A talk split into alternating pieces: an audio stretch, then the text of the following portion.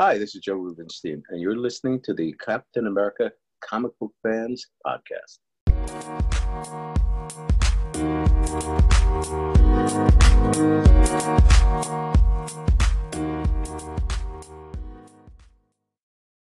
Greetings, Cap fans, and welcome to episode 119 of the Captain America Comic Book Fans Podcast.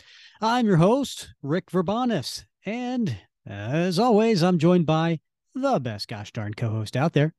That is Mr. Bob Lucius. Oh, Bob, you may ask yourself, what is that beautiful house? You may ask yourself, where does that highway go to? And you may ask yourself, Am I right? Am I wrong? And you may say to yourself, My God, what have I done? well, uh, it's so appropriate, Rick, because we are, in fact, just a couple of talking heads. it, it it is so many different ways of being yeah. appropriate for today's episode, Bob. Uh, but yes, that is the song "Once in a Lifetime." And uh, you know, I could make some sort of corny joke about it being once in a lifetime to opportunity to sit here and talk with you, Bob, but I'm not going to do that. Yeah, because we do it every week. Exactly. Yeah. Uh, but it is the Talking Heads. Now, now, Bob, when did that song come out? Oh, Rick, you know, you always challenge me with these, but I, I do remember that one, right? This, this had uh-huh. to have uh-huh. been in 1981 because that was in the heyday of my youth. You would be oh. so close, Bob. No, it came out in November of 1980. So it was playing. It was totally okay. playing in 1981 yeah, yeah. on the air. That album, right? Yeah. It yeah. playing but, for a good year and a half. Yeah, but that that was one of their earliest big hits. Yeah. And uh Talking Heads. And it did come out in November of 1980. Do you know what else came out in, in November of 1980, Bob? Oh, I don't. Really? Yeah. You, you know how the show works, right? we well, uh, we cover a few comics. Uh, yeah. We well, we pick a, a time frame. Uh, true that. True that. I did look up 1981 though, so I'm, I'm really prepared. Really. uh, yeah, yeah. So today we're covering Captain America 253 and 254. Now, they have a cover date, Bob, of January 1981 and February of 1981. But 252 has a release date of October 14th, 1980, and the other one, November 11th, 1980. So this song was coming out at the same time these comics were hitting the rack. So I thought that was appropriate. Now, you may also ask yourself, my God, what have I done? Am I right? Am I wrong? We're going to debate that, Bob, as Cap makes a serious uh, decision, and uh, it's a life or death decision in this story. And I think you and I are probably going to want to talk about that a little bit. We probably will. Yeah. It's just, it's such a momentous thing that I, I don't want to spoil it for anybody. Okay. Yeah. And then the last thing that brings us all back together, Bob, who is the lead singer of the Talking Heads? Gabriel Byrne. No, no, it's an actor, I think. No. Oh, you're right. Yeah. yeah. David Byrne. Oh, David Byrne. You know, David Byrne. And yeah. who's the artist for these two issues, Bob? Yeah. John Byrne. Yeah. You're amazing. Isn't You're it? Amazing. Doesn't it all come back together? Yeah. No, I want to ask you, uh, were you a Talking Heads fan? I was. I was. I, I I got more into it, I think, uh after the uh what, what album was it? where it had and she was, um, and up all night. Uh-huh, uh-huh. You know those those like was that mid eighties, like nineteen eighty five, maybe yeah, mid mid eighties, probably. Yeah, yeah, yeah. yeah. I, I I more got into them then, I think, but I I liked them before that. Okay, okay. Not you. I, am no, seeing your a... nose a little scratched up there. I was never a big fan of the Talking Heads. There was one song that I uh, that I found amusing, and that was Psycho Killer. Qu'est-ce say? Yeah, and I and I remember I used to for a while I was humming that to myself, and I got me in trouble once because I was with my my friend and his dad, and uh, we were going to a doctor's appointment for his dad. Uh-huh. And I was like in the back, you know, just sort of like going through that song, humming uh-huh. it, singing it to myself and we you know we pull in and his dad goes in and we were waiting in the car and i'm like you know what is this all about anyway? And it was his psychiatrist. So uh, i just felt really bad about it. Like, like he thought i was like making fun of him or something. And that always kind of stuck with me. Uh yeah no i bet. I mean here you are coming along psycho yeah. killer. Um yeah i mean like speaking in tongues came out in 1983 that had uh, burning down the house. Um, so that was one of their you know earliest hits as well. Then I, I think the one that I liked was Little Creatures because that had, um, and she was stay up late, um, road to nowhere. Um, yeah, I had that album. I think I played the heck out of that album. Um, and then uh, I think the next year they came out with another album, True Stories. That was actually really good too, because that had oh god, what did that have? Wild Wild Life.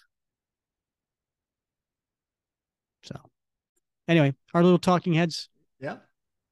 Recap there. Yeah.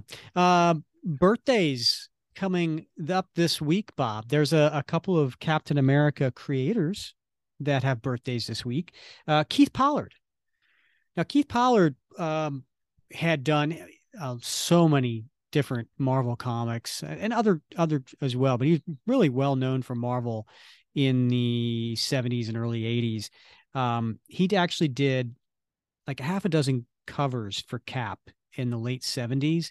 I like from that like 229 to 237 era and um, some of those covers you would know as soon as you saw them. You're like, oh, that's instantly recognizable. So that was like when um, the the what's his name, master director, grand director, right? Mm-hmm, when he's on the cover with the burning cross. Yeah. Right. The one where Sharon Carter supposedly died. You know, she's right. there with the machine gun, you know, yeah. pointing it at Cap. Uh, there's another one where he's on a motorcycle jumping over like a World War II Nazi camp. Ooh, that's a great cover. Yeah, he he's a he's a fantastic um, you know artist. Uh, anyway, Keith Pollard, he's celebrating a birthday. Uh, he's turning 73 on January 20th. So happy birthday, Keith. And another artist with a birthday on uh, January 22nd, turning 53. That would be Alex Ross. Wow, 53. He still has some time to get it together. Maybe one day he'll make something of himself. Yeah, that's right. You know, I hope I hope this for him. Yeah. Um, we have another really famous Captain America artist having a birthday next week. In fact, stay tuned to the end of this episode where we'll talk about what we're going to cover next week, which involves another birthday boy and we'll also kind of reveal a, a, few plans that we have for for a few coming up episodes. Uh, i know we talked about during the anniversary episode we were going to look at what's the next big story we're going to cover mm. uh, on a on a monthly basis like an ongoing story. Well we've got that picked out so we'll probably talk about that at the end of this episode. Ooh, i like that. We're going to reveal secret plans. Indeed. Excellent. yeah. But you know what Bob, let's get to this this story because it's going to take a while. It's only two issues, but it is a fully packed two issues. You know, we have John Byrne with his layouts and Roger Stern with his dialogue. It's just jam packed. Like every one of the of these uh, 22 page stories it starts and ends with a big splash, but everything in between is five or six panels, and every single panel has word balloons. Um, so this is going to take a little while. And Bob, I don't know what I was thinking. This this story takes place in England. They have British yeah, accents. They have they speak differently. They do. Yeah. And I'm going to have to do British accents for multiple people. Bob, I have one British accent. Both men and women. they sound the same. I apologize right now to our friends in the UK. I I'm going to not I I'm going to sound like a, a cartoon character doing a British voice is probably what's going to come across. Yeah. Apologize right now. Uh, but for those um, who are Roger Stern, John Byrne fans, I highly recommend you go back and re, uh, listen to episode seven, which is where we covered uh, Captain America 247 through 249. That was the Machinesmith um, story, uh, which was really cool. Introduction of Bernie Rosenthal. Um, so we covered that in episode seven. And then in episode 58, we covered 251 and 252, which was the Batroc and Mr. Hyde story. And Bob, here it mm-hmm. episode 119. We're finally getting to uh, another Stern Byrne. We kind of didn't want to, you know, get through them too fast because there's yeah. not that many episodes yeah, or issues. Not that, it's not a deep pool. Yeah. So when we so. get done with these, I think we're only going to have like two two issues left. Right. I'm excited, man. I'm excited to jump into this. You know, because um, you know there's this there's this convergence here, right, between this story and the Invaders. That's true. Which, and I know you're a big Invaders yeah, fan. I'm a fan of those, so I'm I'm antsy to get into this. Vi- right. Revisit with some of my old friends. Let's do that then. Let's start with the cover to issue 253. And let's talk about the creative team on this. We already mentioned the writer Roger Stern and the penciler John Byrne. They're also kind of like co-plotters, right? Um, they they both, you know, plot these out, and then Stern does the the dialogue and Byrne does the layout. So he did the pencils, and then um, is Joe Rubinstein, and uh, Joe uh, was a guest on the show. Um, highly recommend you guys check that out. Um, he was on in episode not uh, actually episode eight uh, is when we had him way on. back then. Yeah, yeah. So check out episode eight. Uh, Joe told some really interesting stories about, mm-hmm. well, first of all, his career, but also working with John Byrne and what that was like, and some of the some of the interesting stories behind the stories, shall we say. Um, the colorist, Bob Sharen. And listen, if, eh, while we're on a roll, might as well tell you go listen to episode five. We spoke with Bob Sharen, legendary colorist from the 70s, 80s, and 90s. Um, we have letterer Jim Novak and editor Jim Salicrup. So on this cover to 253, I think a lot of people, if they saw this, would be instantly recognize this cover. It is a very eerie looking cover where it has the the red, white, and blue logo. Um, it has the John Byrne corner box where he's he's running. Uh, Fifty cents will get you this, and it says "Tomb of Blood," and we see Cap walking into um you know, kind of looks like a barn almost the way way it's laid out sure, with yeah. the wood and the rafters. And he's coming from outside in the nighttime and he has a flashlight. And the flashlight has a glow. And what is he looking at? He's looking at a casket, a wooden casket that is being opened, and you see the white paley arms from the inside pushing it open. It's a very eerie looking cover. Now, when we talked with Joe Rubinstein about this, uh, he had an interesting story behind that, and I, I, I, I don't want, I wanted him to do it justice. I don't want to ruin it, but he talked about the process of of the style of how he, uh, over top of John's pencils, what he did to make this have a sketchy, uh, eerie look. So um, it was a, it was a good uh, good story there. It's it's a it's a it's a stylistic approach that you don't you don't often see, um, so it does stand out as a, as a cover. Indeed, particularly among among cap covers. So we'll read the on the opening splash page. We'll read the top because we haven't done that for this time period in a while. And it reads 1940, as the world teeter on the brink of global war, frail Steve Rogers entered a secret laboratory and was transformed into the American super soldier. For four thrilling years, he battled the Axis powers until a freak stroke of fate threw him into suspended animation. When he awoke, he was a man decades out of his time. Since that fateful day, Steve Rogers has sought his destiny in this brave new world. Stan Lee presents Captain America. And what's the title to this one, Bob? Should Old Acquaintance Be Forgot? I was kind of hoping you would sing that.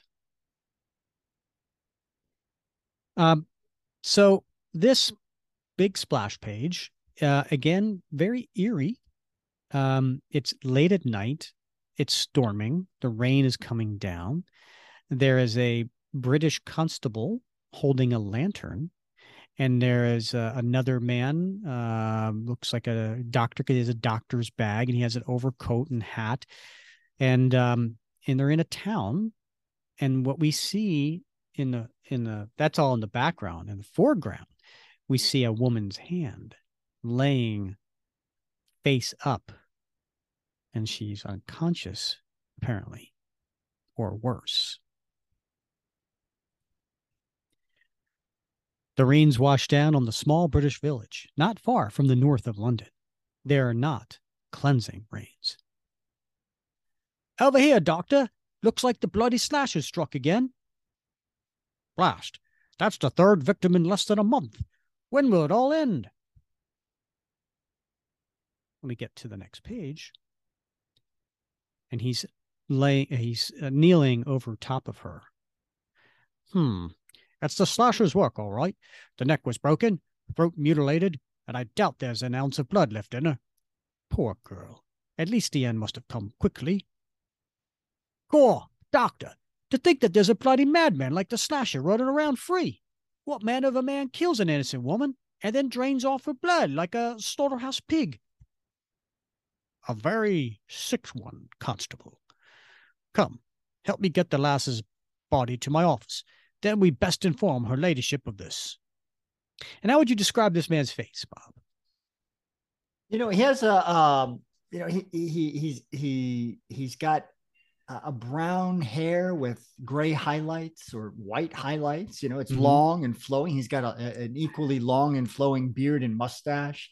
He's wearing round spectacles and uh, you know he's he's an older gentleman, haggard, right? Mm-hmm. He's got a certain Doctor Faustus look to him, a little bit, you know, yeah, a little bit, right? And he's wearing, of course, a uh, uh, what are those hats called, Rick? Is there a brim hats? I don't know. I don't know. It's like an Indiana Jones hat, right? I, I guess common hat that you might see.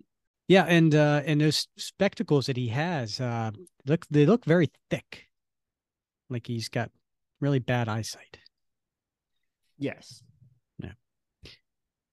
Minutes later, at a nearby manor house, and you know, listen, if if people aren't familiar with John Byrne's work for whatever reason, he's a master of detail. And look at the the layout of this of this manor, right? I mean, the windows, the shrubbery, the the bricks. I mean, such detail. Right. I'm thinking, who who washes those windows? And who cuts the shrubbery? Who cuts the shrubbery? I want some shrubbery and a white picket fence. Bob was just waiting for that. Was I was. Sorry about intruding at such a beastly hour, Lady Crichton, but you're asked to be kept posted on this slasher business. That's quite all right, Constable. I had yet to retire for the evening, and I dare say that I doubt that I'll get any sleep this night. Something must be done before the slasher claims another victim. I still have some influence with the Scotland Yard, you know. I'll bring Inspector Sweeney in on this right off. That's very good of you, your ladyship. Uh, how might I ask, is your father doing?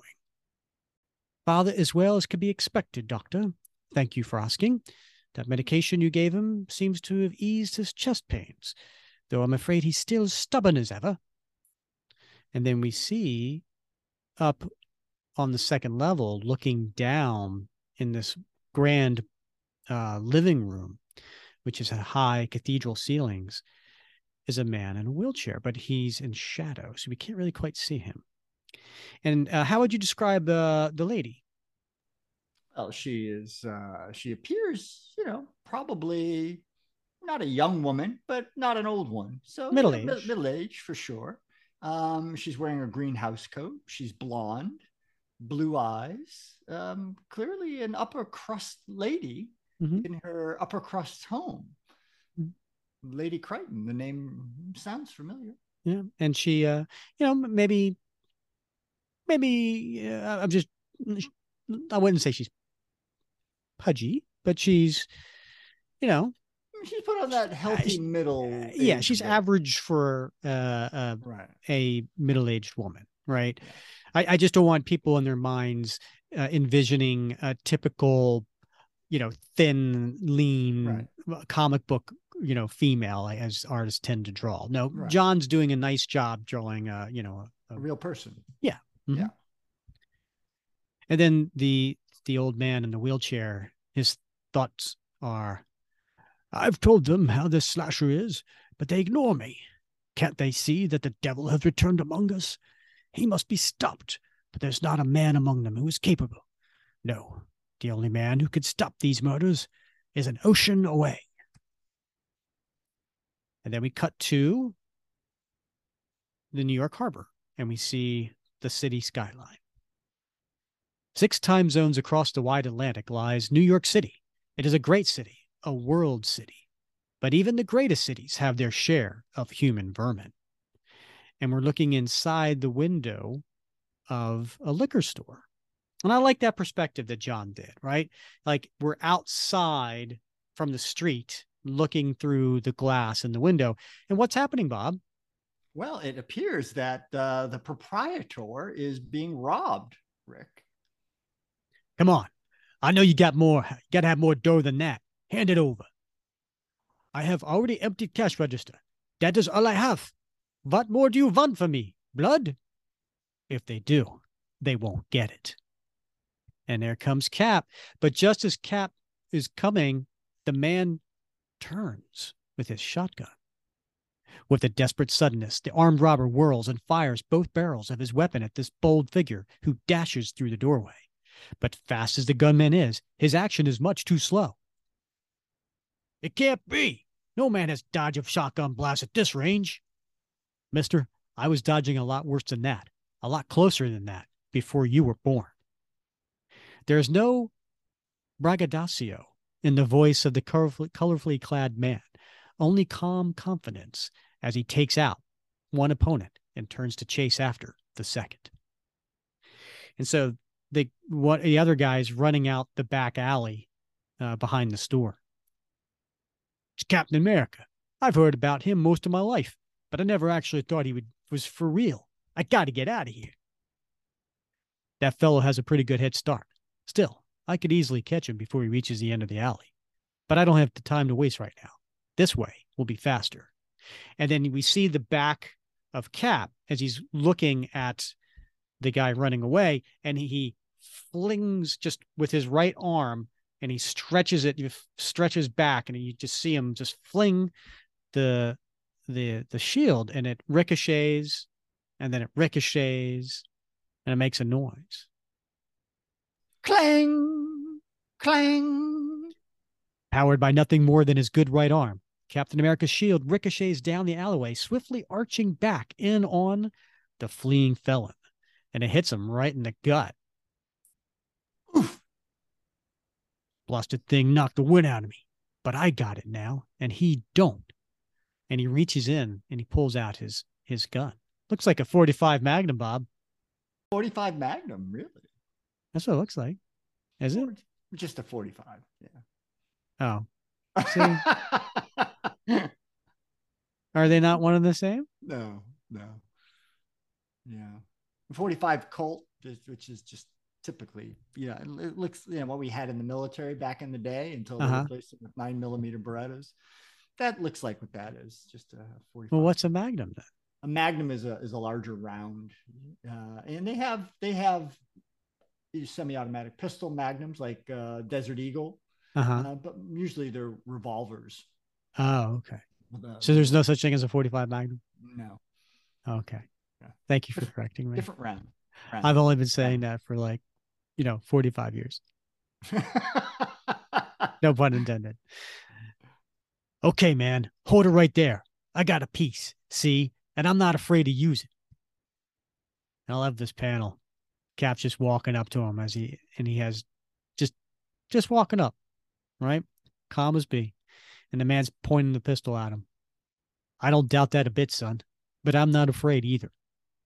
I didn't need my shield to avoid your buddy's shotgun blast, and I don't need it now.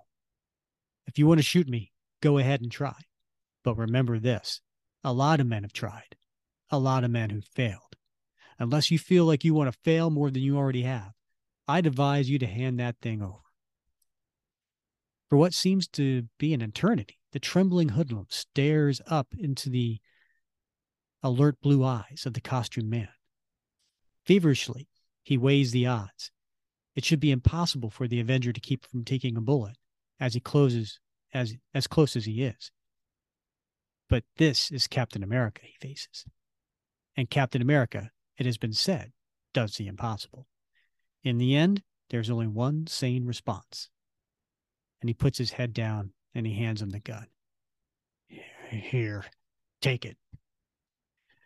I think it would be best if you took this, sir. And he hands it to the shopkeeper. This man will be giving you any more trouble. Oh boy, I be betting not. That one you hit, he still is out the cold. That was the most amazing thing I ever see. I called the police. They be here soon. Fine. Then you won't be needing me any longer. Just keep an eye on that one, okay? For the man who saves mine life, anything. God bless you, Captain. One fast flip up a fire escape, and Captain America is once again vaulting over the rooftops of the city. Normally, I would have waited around for the police to arrive, but this particular evening, I have a very important engagement, and I'll be late for it if I don't hurry. Ah, good. There's my portfolio, right where I left it. Hopefully, there won't be any new emergencies calling for Captain America's attention this evening. And in his portfolio is his change of clothes. Because it's about time that Steve Rogers enjoyed a night on the town. And he's got his shirt half on, half off when he says that. How many times do you think somebody looked out and saw somebody butt naked on the roof of an apartment building in New York City in the middle of changing his clothes? You know, no, it's another superhero. Yep. or or you know what? It, it could be just another night in New York. Just another night in New York. That's true.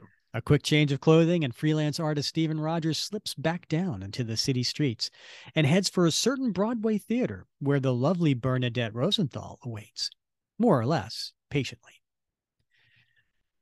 I should have known better than to expect Steve to be on time. Hello, Bernie. Sorry I'm late. Have you been waiting long? Well, not long enough for moss to grow on my north side, Steve. No, you're not all that late.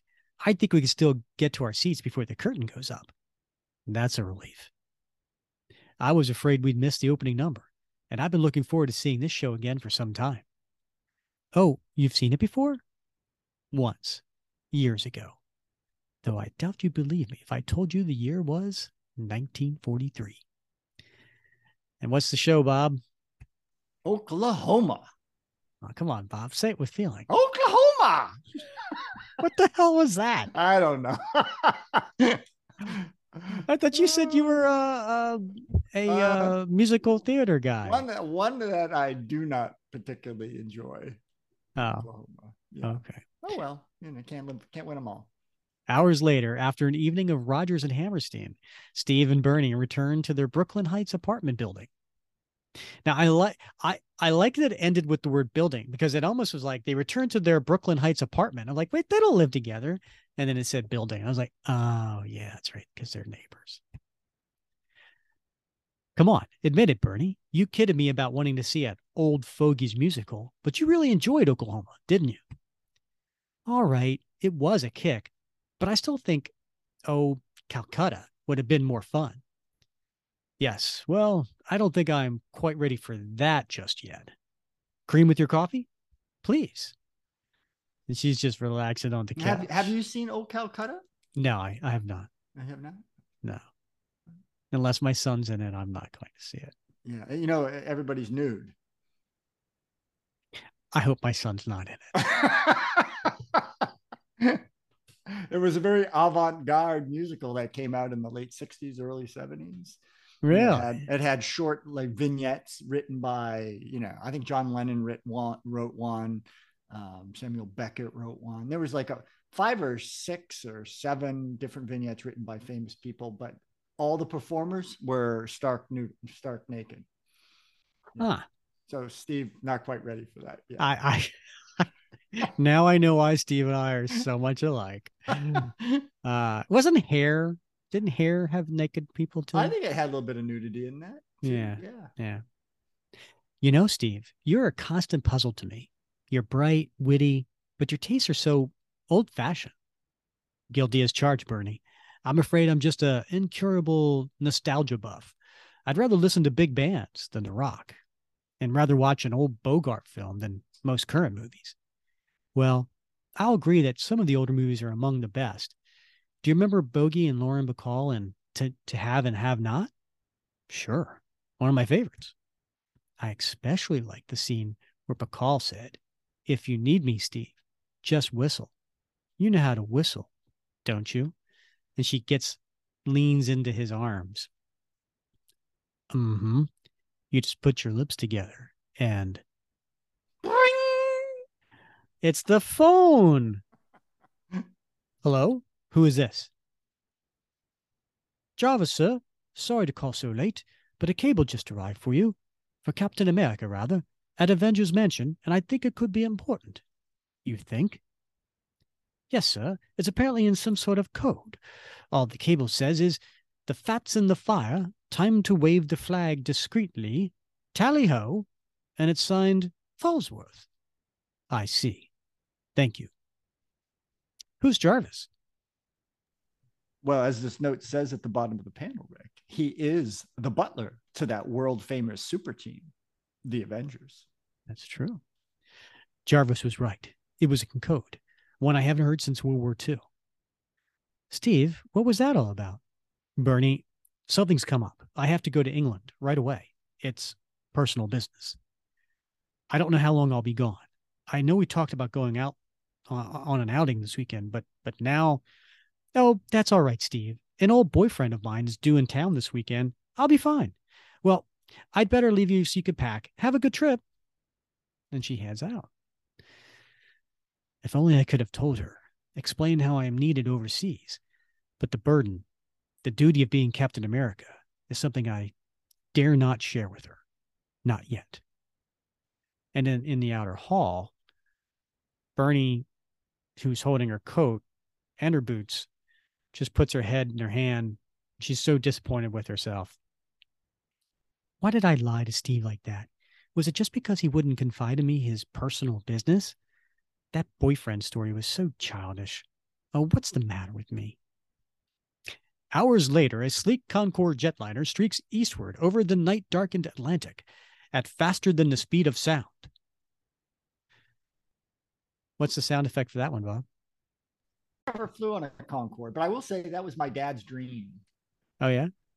he really wanted to fly on the Concorde until it crashed, of course, and killed everyone aboard. And then he changed his mind. But, but that had been his long-standing. And they discontinued the service. That had been his long-standing dream. Oh, well, I'm glad he didn't go. I'm glad he skipped that one. Yeah. Yeah. Actually, it was a trick question, Bob, because it is faster than the speed of sound. Oh. Yeah. Well, it still it still makes a sound. It just it doesn't hear it. oh, is that how that works? Yeah. I hadn't realized the airfare was so high.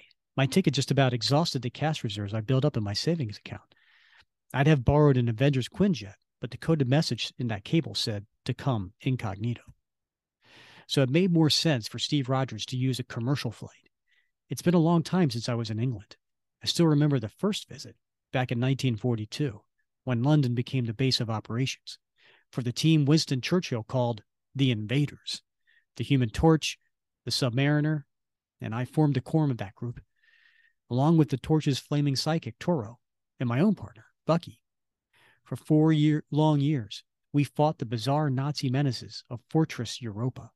And for most of the years, we were joined by two daring British heroes, the mighty Union Jack and lovely young Jacqueline Falsworth, who became the fleet footed Spitfire. Who are some of these villains back then, Bob? Oh, some great ones, right? Rick Masterman, the Blue Bullet, the Face, Agent Axis, Warrior Woman, the Scarlet Scarab, and of course the aptly named Asbestos Lady. what the hell is asbestos? asbestos lady? What does she live in the in the in the in the attic? Like what? What? what she may have. You know what? She may have been able to ward off Human Torch and Toro, but not lung cancer. oh gosh. But um, bum. Meso- mesothelioma. Yeah.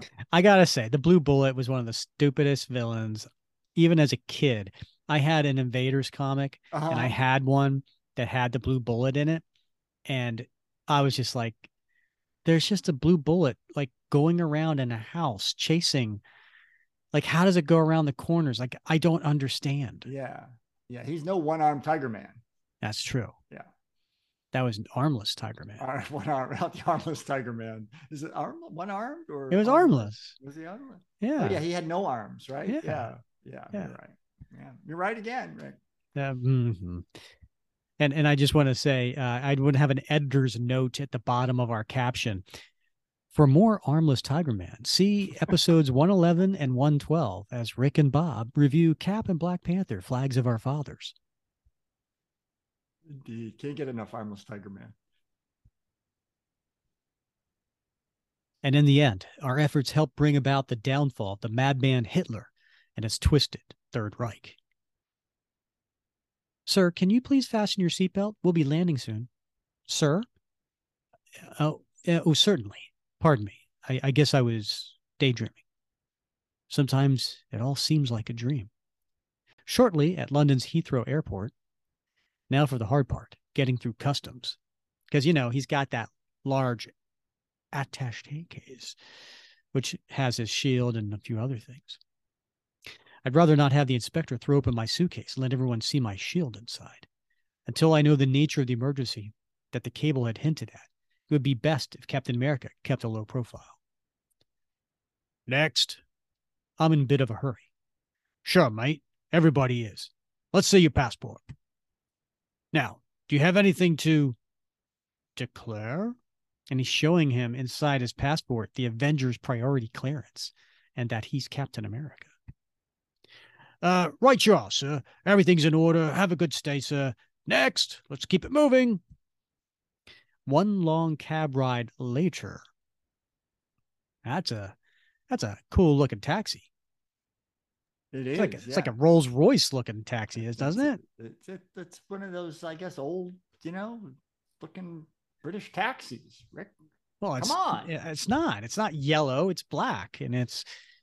It looks like a Rolls Royce the way the front of that car is. I don't know.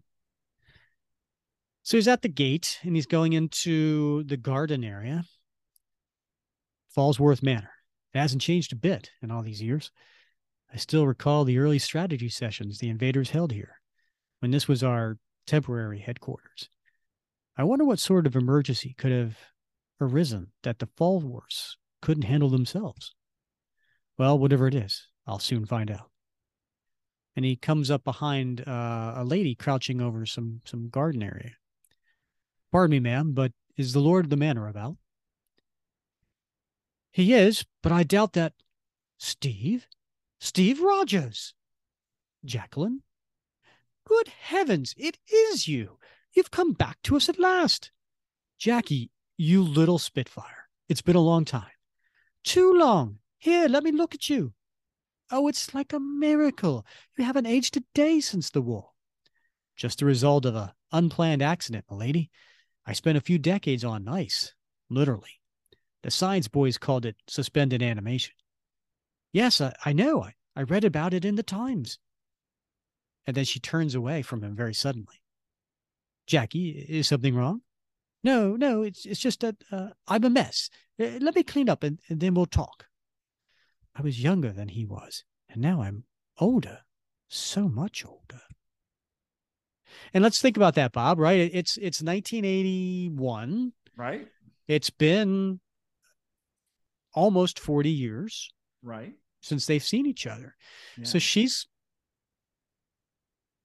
I mean, is, is she 60? She, yeah, she I'm sure she's at least 60. She was in her early 20s, right? Um, when she was Spitfire. She was young, but she was probably in her early 20s. Okay. Well, yeah. But even let's say she was even 18, right? Let's say. Yeah. Then that would put her at 59. I mean, so yeah. she's she's around that 60 range. Okay. Right. All right. Yeah. It's interesting because in that he said he had been uh, on ice for a few decades. So even here we see the sliding time scale working a little bit, right? Mm-hmm. Yeah, good catch. Soon in the mansion's solarium, Bob, you have a solarium at your house, I do. not you? I have one. Yeah, it's right out back. Yeah, yeah, because you live in Florida, and, right next to the planetarium. no, you do, don't you? Don't you have a solarium? By the crematorium, huh? Yeah. Don't you have a... we have a lanai. It's just a screened in, yeah, screened in patio with uh, with pool. We don't call it a. So I think solarium has glass. Oh, okay. And this ours is just just screened. So. Oh, all right. Well, yeah. You know, you're in oh, America. So, yeah. You know, we do it differently here. Yeah. Right. You'd have to have a solarium up further north, right? Because it's yeah, it gets cooler. When it gets where it gets cooler, otherwise it'd be freaking hot. Oh, doesn't it get hot with the screens though? It's hot outside. It does get hot, but like yeah, the, the, ceiling sun, fans, the, the, the glass would like magnify the. Oh yeah. When you You'd be like a. Mm-hmm. Yeah, it'd be like a sauna. Yeah, like a greenhouse. That's true. Anyway, after I came off the ice, my memory was a bit addled for a while. There were blank spaces in my past which I couldn't account for. Why, in my first outing with the Avengers, I didn't even recognize the Submariner. It was just recently that my full memory returned. That's why I never wrote or called. No need to apologize, Steve. I quite understand.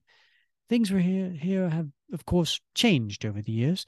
Now he's referring to when he didn't recognize Submariner. That was in Avengers four, right? So when he right. and the Avengers fought the Submariner, he didn't recognize. I mean, we've talked about that before. Right. Yeah, neither yeah. of them recognized each other. Yeah. Yeah.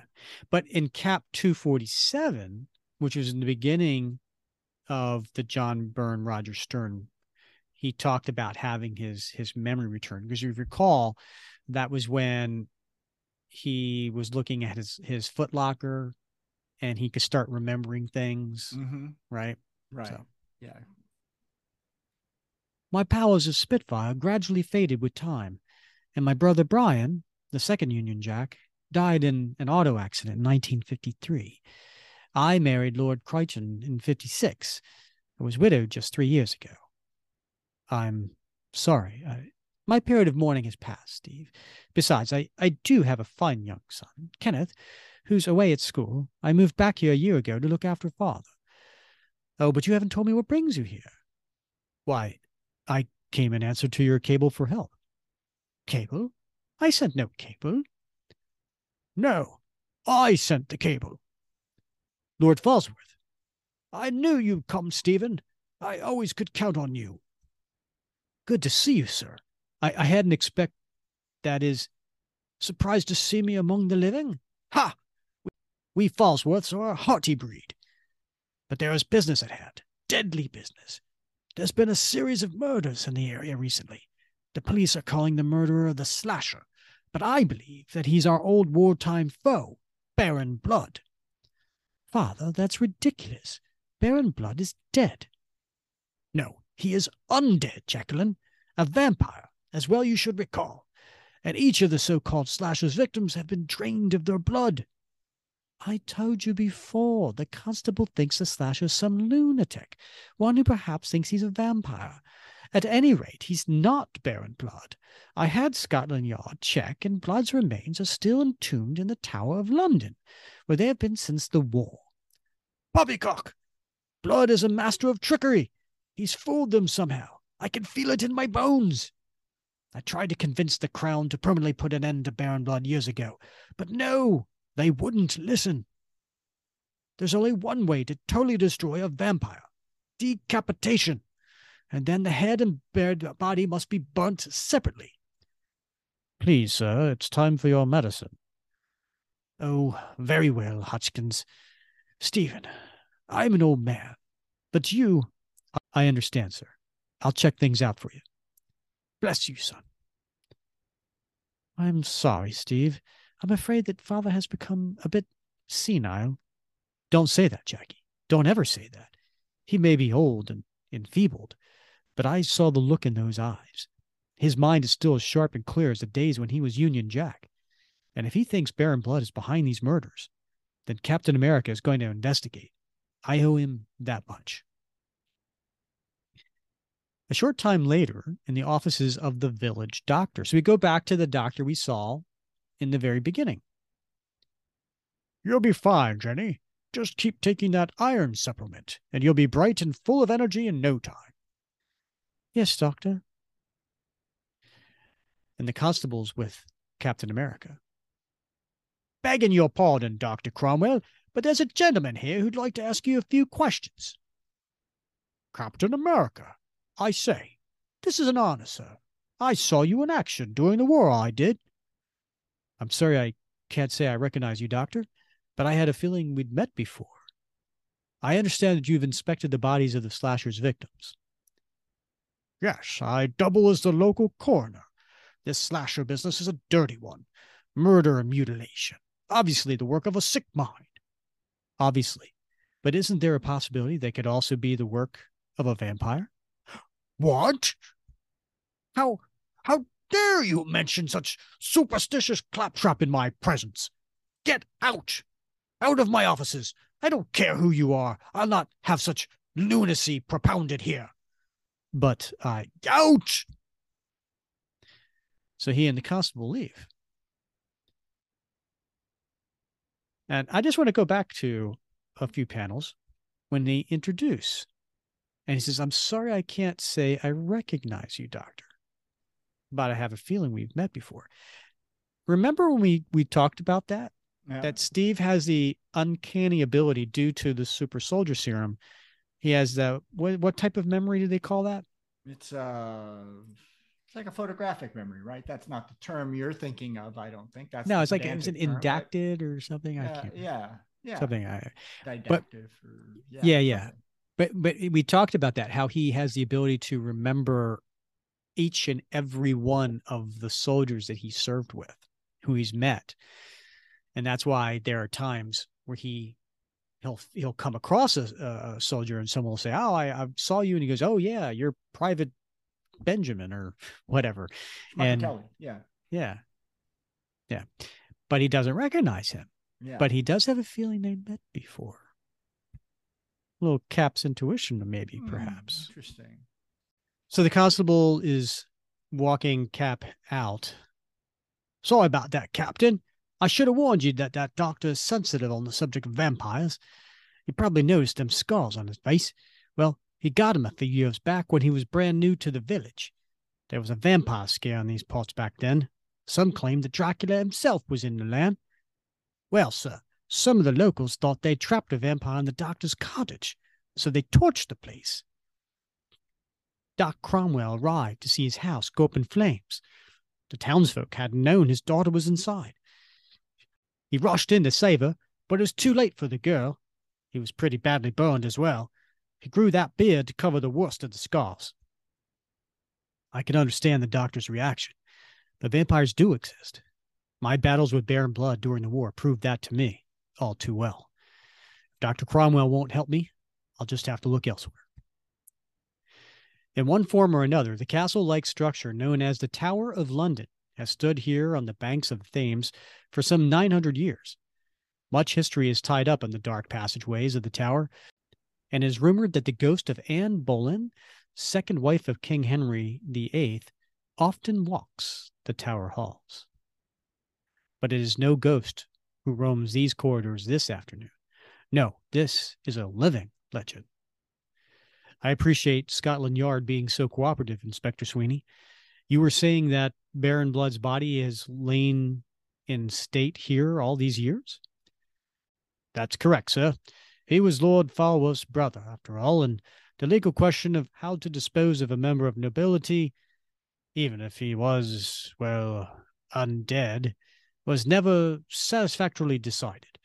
Still, and all, we, we've taken every possible precaution.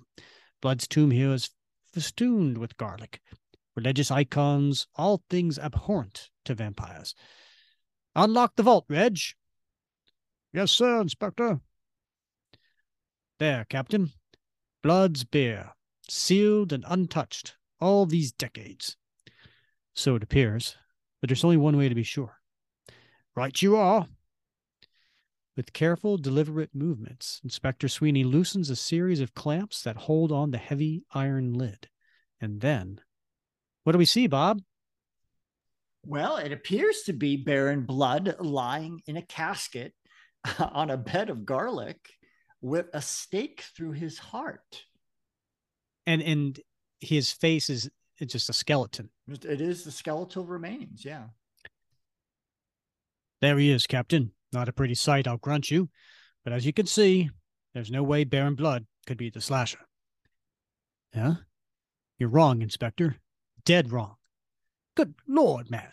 Have you taken leave of your senses? Put that stake back or the vampire will revive. We've nothing to fear from this body, Inspector. This isn't a vampire. This isn't even the skeleton of a man.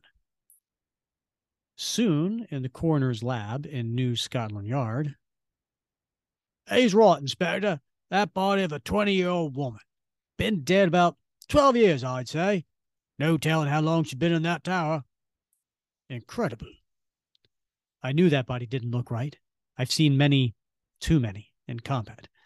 But this means that Baron Blood may have been loose for a decade or more. It doesn't mean that he's a slasher, but he's a very good suspect. Yeah, look, like I owe you and Lord Falsworth an apology, Cap. I didn't know how this could have happened, but I promise you we'll launch an immediate investigation. Good. You can count on me for assistance, inspector. If you need me, I'll be staying at Falsworth Manor. And so, as night falls, if Baron Blood is the slasher character, then I'm sure he'll strike before too long.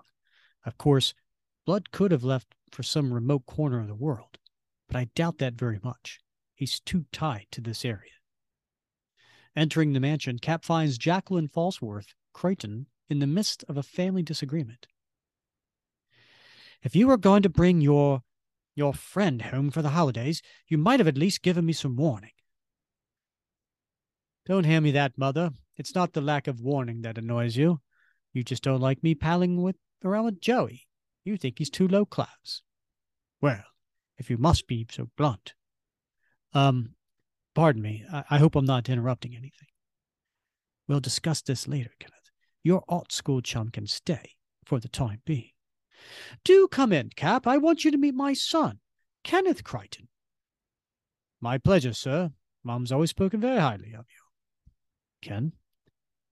Yeah, and I'm Joe Chapman. Ken and me are the best mates at the art school, you know. Court, I never thought I'd be shaking hands with Captain America. Me Uncle Oster told me yarns about you. You're right in good shape for an old sod. Pleased to meet you, Joey. You seem to be in fairly good shape yourself. That's some grip you have. Yeah, Ken and me are both on a wrestling team. Care to go a few rounds? I hope you boys can delay your match until I have a chance to speak with the captain. Well, Cap, what did you learn? Nothing for certain about the identity of the slasher, Lord Falsworth. But you were right. Baron Blood is on the loose. I knew it. I knew it. He has to be the slasher. No one will be safe from my accursed demon brother until he is finally eliminated for all time. Father, please remember your heart. Cap, are you certain? Very certain, Jackie. Now, if you'll excuse us, I think I should confer with the lordship for a while in private. Not mean to be disrespectful, Kenny, but is your grandpapa all there? He don't sound like it. I don't know, Joey, but it hurts to see him like this. Shortly in the library. Look at the look at that library, Bob. You want a library like that at home? Oh my god, Rick. It just seems a lot. It does. Yeah it's intimidating. Like, where do you start? You know, you don't. Yeah. You just look at it. it's wallpaper. It really is. That's how I feel sometimes about my comic book collection. Uh huh. Yeah. Like, wow. That's a lot. they all think I'm mad. I know, sir. Stephen, Baron Blood robbed me of the use of my legs, and time has sapped my strength and my health. Sometimes I feel like my mind is all that's left me. Tell me, honestly, am I losing that too? No, Lord Falsworth, you're as sane as any man. We can't be sure that Baron Blood is the slasher, but I agree that he probably is. These village murders may be some sort of mad warning. Whatever the case, I'm willing to stay here until we get to the bottom of this. And I promise you, we will find Baron Blood, and we will stop him. When I hear you talk like that, Cap, it takes me back to the war. Those were horrible days, to be sure, but dark days. But somehow the world seemed more innocent then, more hopeful. Thank you for coming in answer to my cable, Steve. Thank you. By the time the moon is full in the skies, Falsworth Manor has grown dark, a great stony fortress amid the rolling British countryside. But along one cornice of the structure skulks a twisted gargoyle like form, a figure not of stone and mortar, but of unliving flesh and bone. This is Baron Blood. And he's in costume that we would recognize from World War II, Bob. He sure he sure is, Rick. Uh, it's an odd costume, right? I mean, mm. it's uh, it's like a bright, almost fuchsia, purplish, yeah, uh, leotard. Would you call it that? Uh, what what do you call those skin tight bodysuit? I guess, right? Uh, with uh, with sort of a light purple edging on the outside of the legs and the arms. Uh, and then he's got these, he they look like pterodactyl wings almost, right? These, mm, yeah. These, these ridged wings that uh, allow him to fly that are on the outside of his, his arms. And then he's got this mask. Uh, it, it's hard to describe that mask, but it, it, has a certain features of like a bat, right? With yeah, long, indeed, indeed, long ears. Uh, that yes, you would expect on a bat. Yeah, pointing up to the sky. Yeah. The manna has grown silent. Now shall I strike? Creeping over the stonework of the maze, the vampire skitters down the side of the building, head first, like some huge, hideous spider, until he comes to an open window. Then he pauses, an awful, barely audible laugh rasping deep in his throat. Just as I thought, Captain America has been given the same guest room he used during World War II. The Falsworths and their penchant for sentimentality have doomed the Yankee.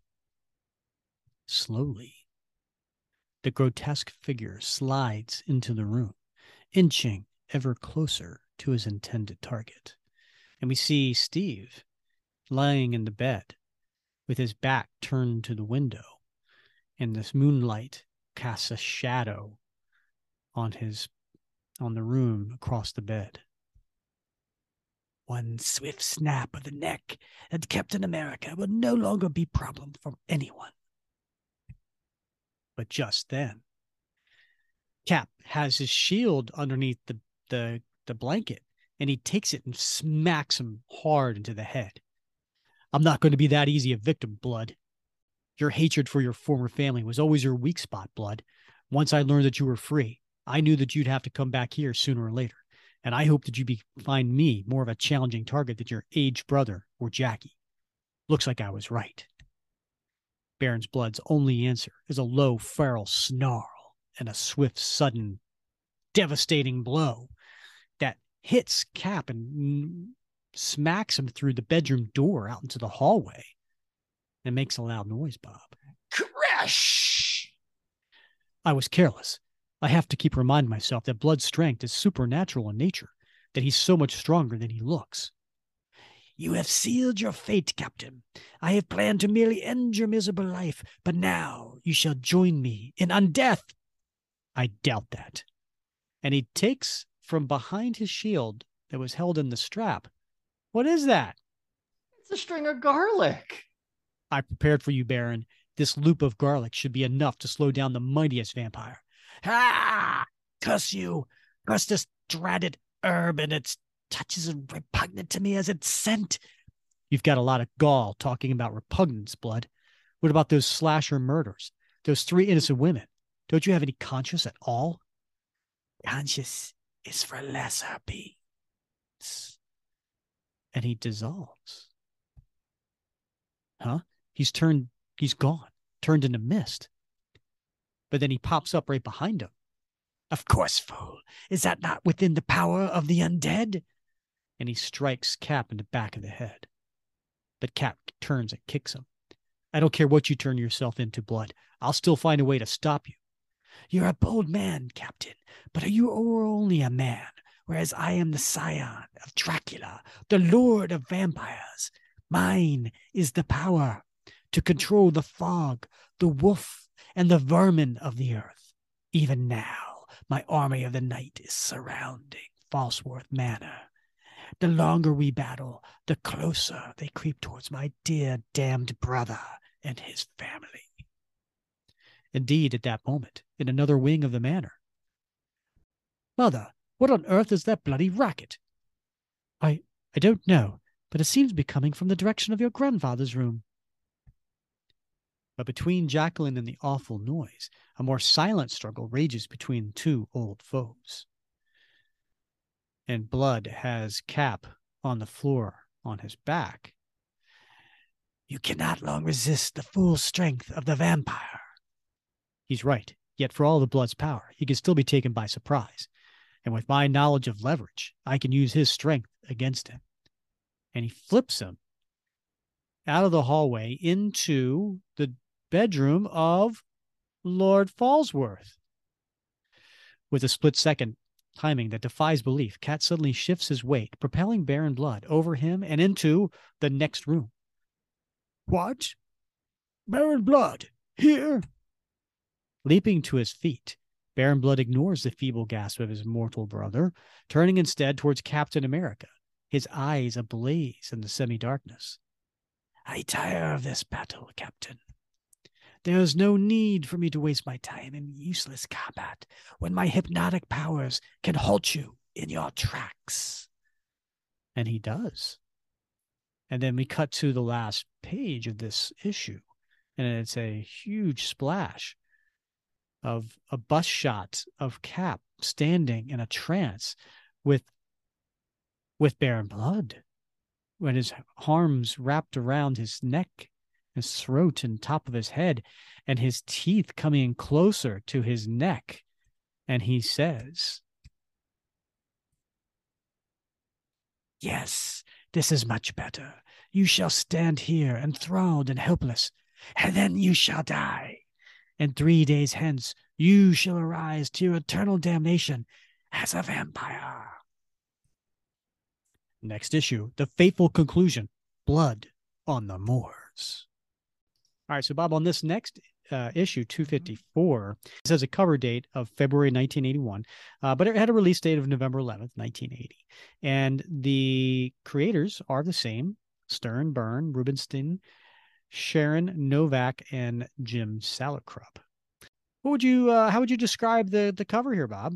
It's uh it's a wonderful cover, Rick. Right? I mean, it uh, in the background we see the the windows of Falsworth Manor, and uh, but in the foreground, what do we see? We see Cap, and he's on he's he's basically three quarters on the ground. Right? He's on his knee with his his right forearm against the ground, and above him is Baron Blood leaping down on him with uh, blood his his uh, his left hand and his right hand uh, his right his left hand around Cap's throat, his right hand coming down for the fatal strike, and Cap's trying to push him off with the shield, but it, you could tell that he's he he's not on the winning end of this battle. And in the background, yeah. we see Lord Falsworth, the elderly Lord Falsworth, uh, rising from his wheelchair, but he's wearing the Union Jack uniform.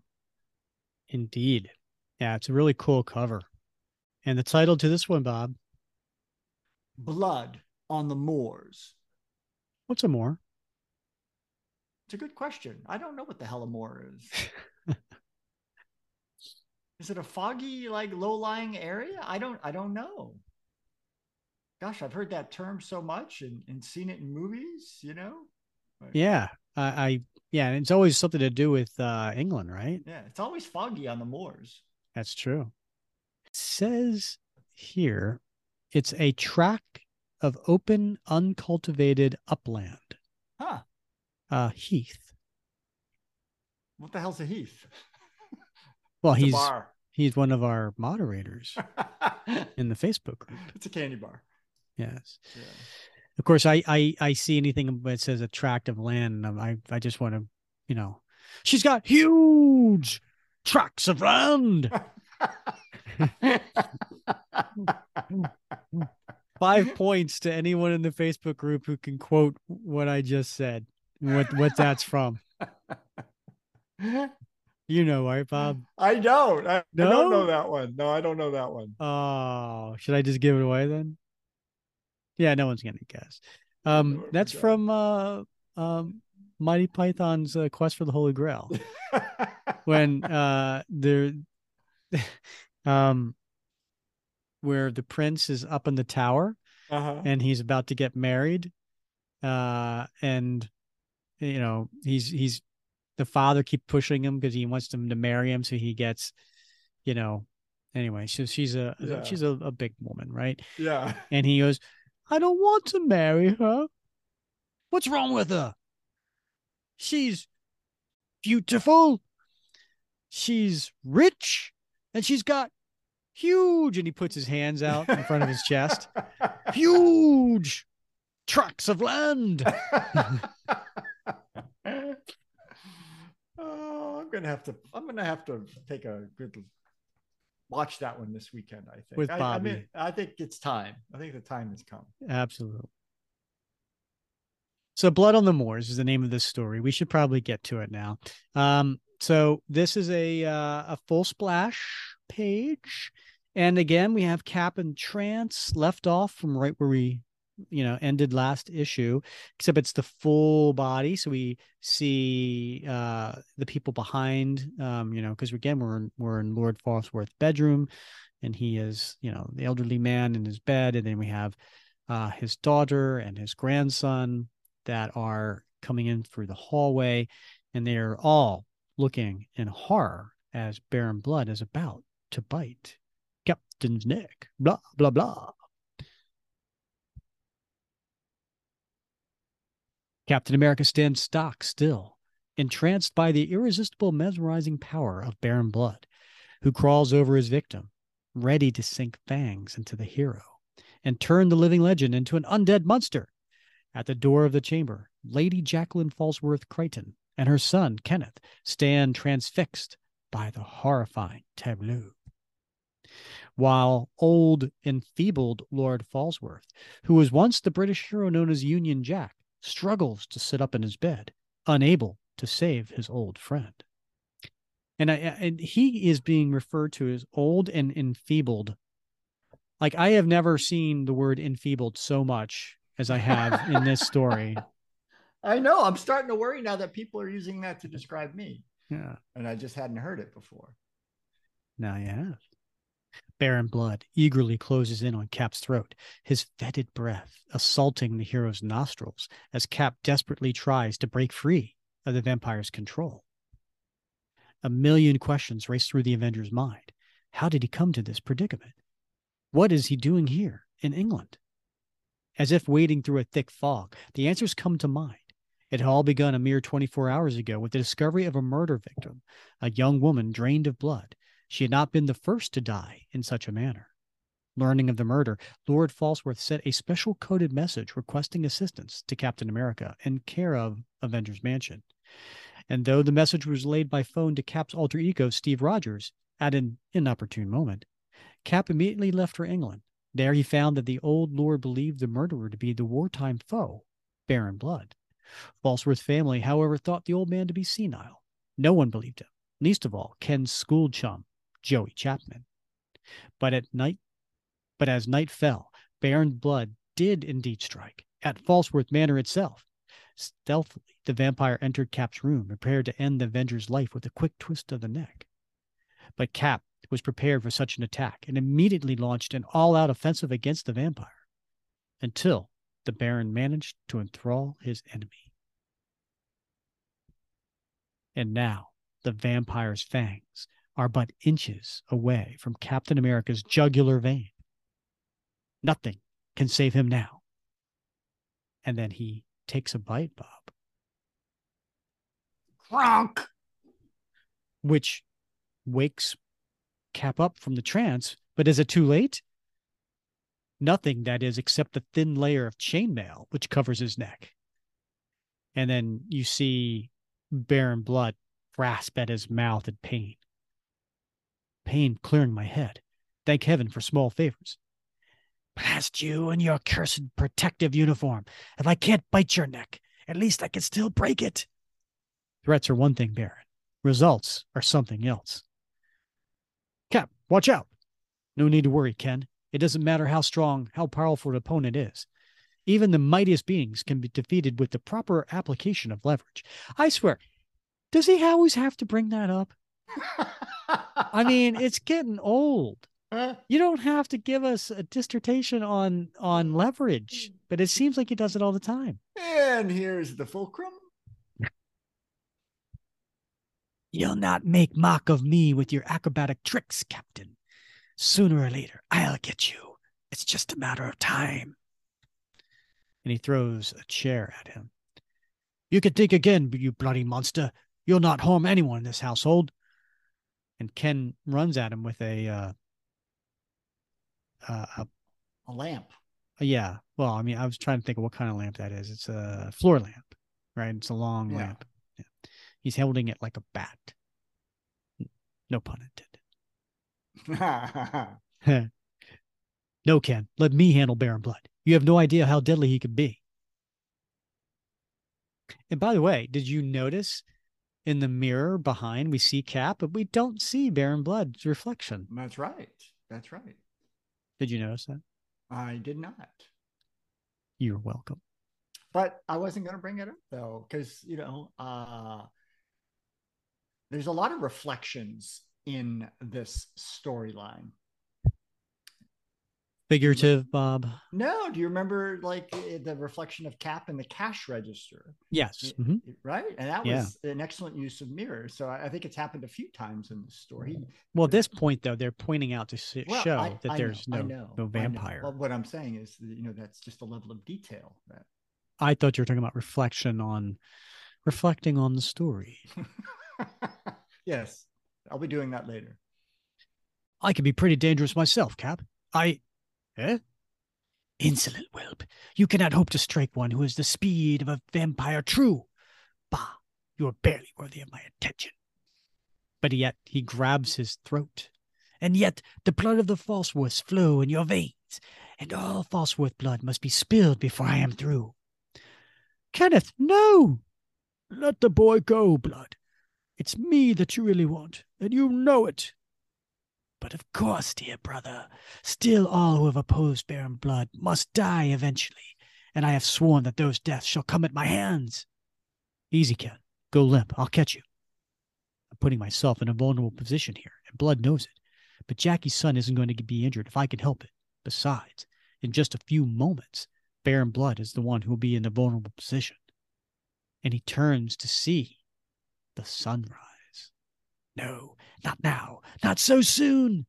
The accursed sun is rising. That burning orb's rays are anathema to me, such as me. I can resist the sun's ray for a time in this form, but my powers are greatly weakened. I must flee while there is still time. Cap, you must stop him. He mustn't escape. Don't worry, Lord Falsworth. He's not getting away that easily. There are at least three murders you have to answer for, Baron, not to mention your war crimes. And he goes to die for I'll answer for nothing, Yankee fool. Gathering all his strength, Cap makes a great leap after the fleeing vampire. But the creature he grabs for no longer possesses the size or form of a man. With a flapping of leathern wings, the bat eludes Cap's grasp. And the Star Spangled Avenger plummets from the upper story window. With a skill that would astound a champion gymnast, Cap suddenly twists about in midair, snagging hold of an outstretched tree limb, swinging himself around, and lands safely on the ground. Yet, even as he lands, his thoughts are not of himself or his narrow escape, but of his foe's surprising getaway. Incredible. Baron Blood has the full power of a vampire. I'd assumed that the treatments the Nazi surgeons gave him during the war to help him resist sunlight canceled out any shape changing abilities. It appears that I was wrong. Well, that's one mistake I won't make again. Our next encounter will be our last, Baron, one way or another. Dun dun dun. Cap, are you all right? What happened to Baron Blood? I'm fine, Ken. Just annoyed. As for the Baron, he's flown off out of sight, though probably not very far if I know him. Blood is a clever beast. I'm sure your mother's told you how he infiltrated Falsworth Manor during the war. What's all the blatant racket about? I wake up to hear people running down the halls, yelling like buskers. I look out in the front courtyard and I see hundreds of rats scurrying away. What's going on? Those rats were summoned by Baron Blood, Chapman. You've heard of Baron Blood, haven't you? He was a special Nazi agent during the war. He also happens to be a vampire, and after he disappeared, you showed up. Just where have you been, anyway? What? Are you accusing me of being a bleeding Nazi vampire? You're as daft as old Lord Falsworth. But daft or not, if you're going to be pointing fingers, you better be pointing, be ready for a fight. I got the better part of me education in the streets, and I don't take guff from anybody, not even from Captain Bloody America. I grew up in the streets myself, Joey, but I learned to fight from experts, and I've had years of combat experience. That puts me several steps ahead of any young art school tough with a nasty temper. What? Hey! I doubt very much that you're Baron Blood. You fold a little too easy. But vampires have been known to use mortal pawns. Ow! Watch it, Yank! You'll break my arm. I don't know anything about any vampires, honestly. Let him go, Cap. He's telling the truth. I've known Johnny for years, and I can vouch for him. He's just a sound sleeper. That's why he didn't show up until later. All right, Joey. I'll accept Ken's word that you're on the up and up, but watch your step. Come on, Jackie. We're calling on Scotland Yard. Blaping American. War hero or not, I'm starting to get just a little blade tired of the righteous Captain America, Kenny. You wouldn't be so down on the man if you'd seen what we went through this morning, Joey. Baron Bloods may sound like a bad fairy tale, but he's all too real. God help us. He's my great uncle. You see, just before the First World War, my great grandfather died, and mother's father, as eldest son, became the new Lord Falsworth. Grandfather's younger brother inherited but a small allotment and a great deal of bitterness. At any rate, the brothers set out to better his fortunes on the continent, eventually arriving in the remote sections of Romania known as Transylvania. There, in a crypt deep beneath an ancient castle, he found the resting place of the one he sought, the fabled lord of vampires, Dracula. In his mad ambition, he sought to attain power through control of the vampire lord. But he was not reckoned with Dracula's incredible hypnotic powers. Overcome by the vampire's stare, he dropped his protective cross and became yet another undead minion of Dracula. At his command, my great uncle returned to England to wreak havoc on the homeland of Dracula's longtime enemies, the Harker family. And as the war broke out, he became a deadly agent in the service of the German Kaiser. He became Baron Blood. Between the world wars, the Baron dropped out of sight, eventually allying himself with a cause as evil as vampirism, Hitler's Third Reich. Returning to England during World War II, Baron Blood came back to Falsworth Manor in the guise of one John Falsworth, the son of grandfather's dear departed brother. Hello, Captain Jacqueline. Beautiful morning, what? Shortly thereafter, Mother nearly succumbed to the Baron's bite. Indeed, she would probably have become an undead herself were it not for the timely intervention of that wartime superhero team, the Invaders. Baron Blood was defeated in that battle, but at a terrible price. Grandfather's legs were crushed, leaving him a cripple for life. And mother's life, was saved only by an emergency transfusion of blood from the android known as the Human Torch. Still, in all, and out of that tragic battle was born a new super being, for the strange artificial blood of the Torch transformed Mother into the superfast Spitfire. Mother's speed faded with the passage of time, of course, and my Uncle Brian succeeded grandfather as the second Union Jack. In fact, Brian was still semi active as Union Jack up until his death in 1953. I think grandfather would have liked for me to have become a third Union Jack, but my heart isn't into that sort of thing. I just don't see myself as the conquering hero type. Lord, Kenny, I knew your family had done a lot during the war, but I never dreamt that they were connected with the invaders. I guess the captain was right to read me out like he did, all things considered. Meanwhile, a few miles away, on the outskirts of the nearby village, a dark form hurriedly approaches an open cottage window and passes through, assuming once more the form of a man. Blast! I had hoped that the passage of the time had dulled the young Yank's battle savvy. But if anything, he's become more formidable than ever. I shall have to rethink my plans for revenge. That shall have to wait. However, for now, it is important that I resume my protective disguise to better resist the power of the sun. With practiced movements, the undead creature slips on the specially constructed life mask and the padded undergarments, and gradually he assumes a more benevolent mind. So that moments later, when he answers a timid knock at his door, he has become a very different man. Hello, Dr. Cromwell. I'm sorry to bother you so early in the morning and all, but I'm still having them terrible dreams at night, and I feel so tired. Why, it's no bother at all, Jenny. After all, it's the lot of a doctor to help the troubled. Come right in. You're just in time for breakfast. Dun dun dun. It's the doctor. Bob, the doctor's Baron Blood. Who would have guessed, Rick? But but he he made Cap leave because he was talking about vampires. I know, and he, I mean, he lost his daughter. Wow. Yeah. Talk about a twist. It is. Didn't see that coming. Hours later, the main hall of Falsworth Manor becomes a beehive of activity as representatives of Scotland Yard assembled to map out strategy. Right. Now we must assume that the vampires hold up somewhere in this immediate facility. I agree, Inspector Sweeney.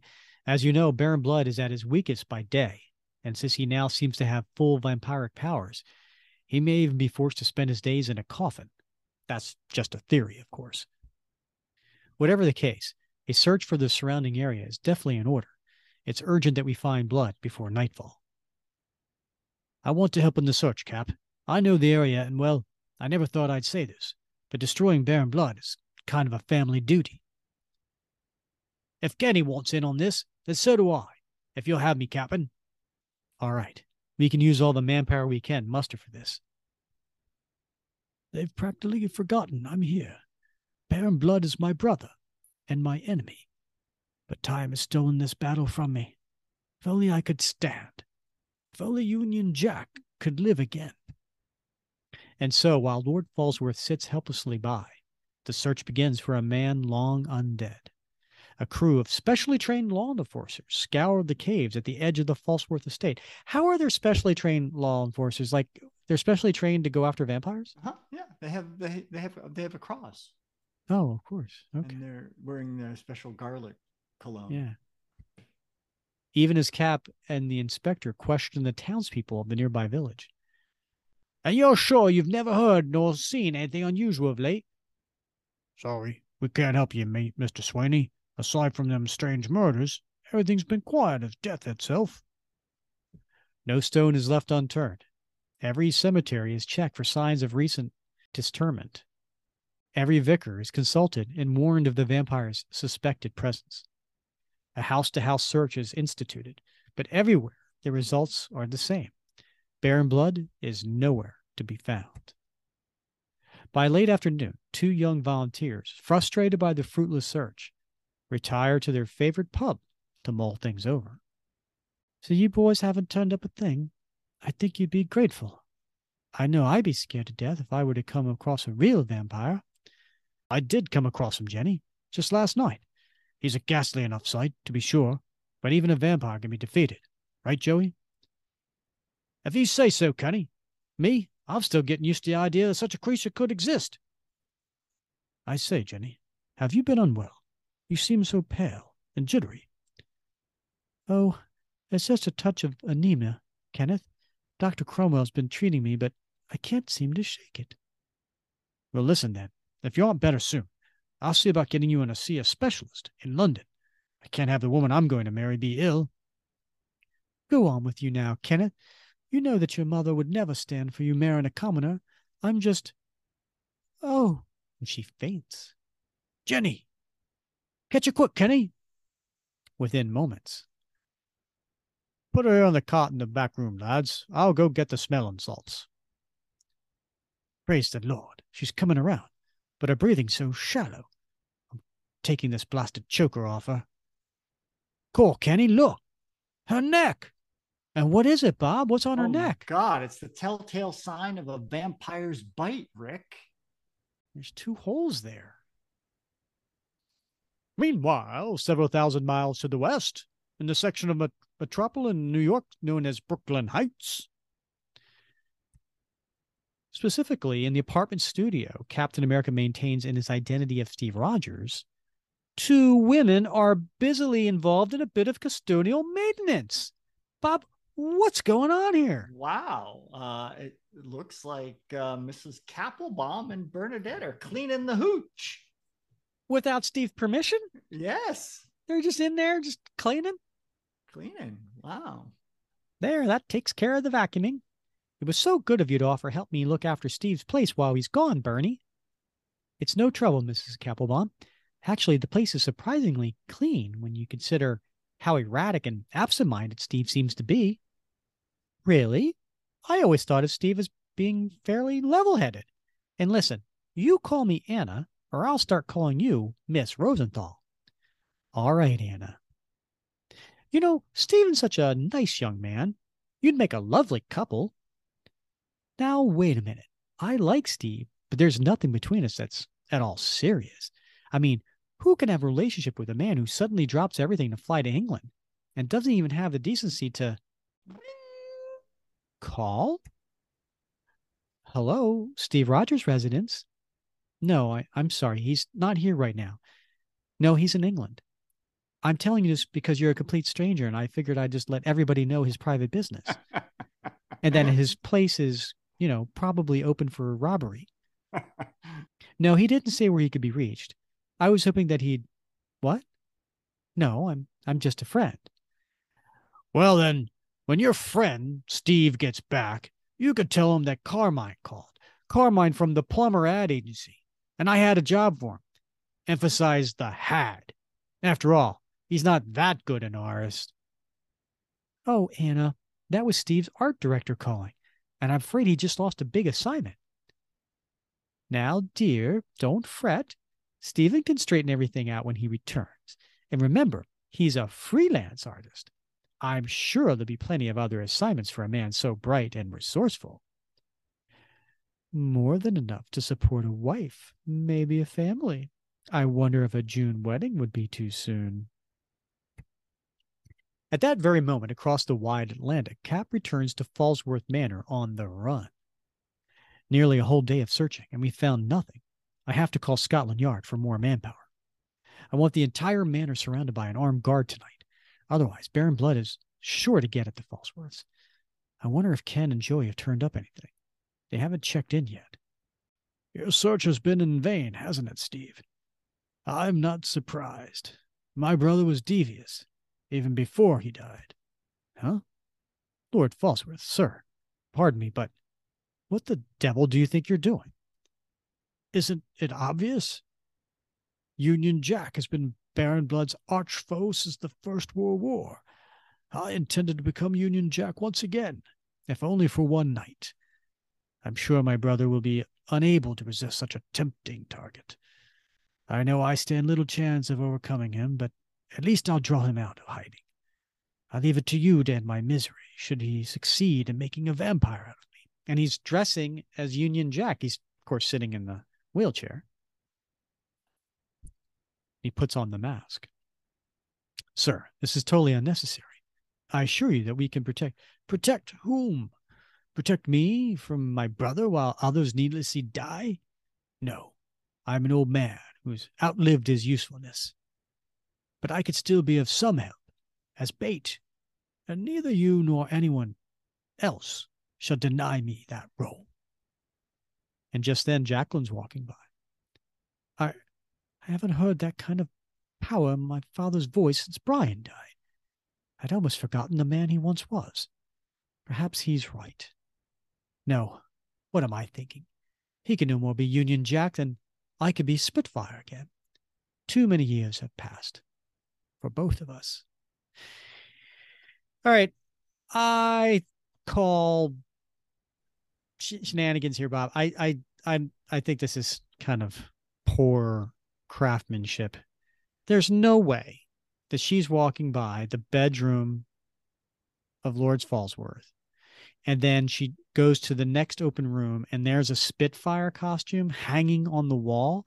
Like if she has no intention to ever be Spitfire again, why uh-huh. is it just randomly hanging on a wall? Well, I, I don't know. Maybe it's her I love me wall. I mean, Cap has his wall with all his stuff, right? I mean, we can't see the whole wall. We just see the part of the wall where the Spitfire costume is uh is is displayed on the wall. But you know. All right. You're being very generous. If I was a superhero, I'd be hanging it on my wall. Yeah.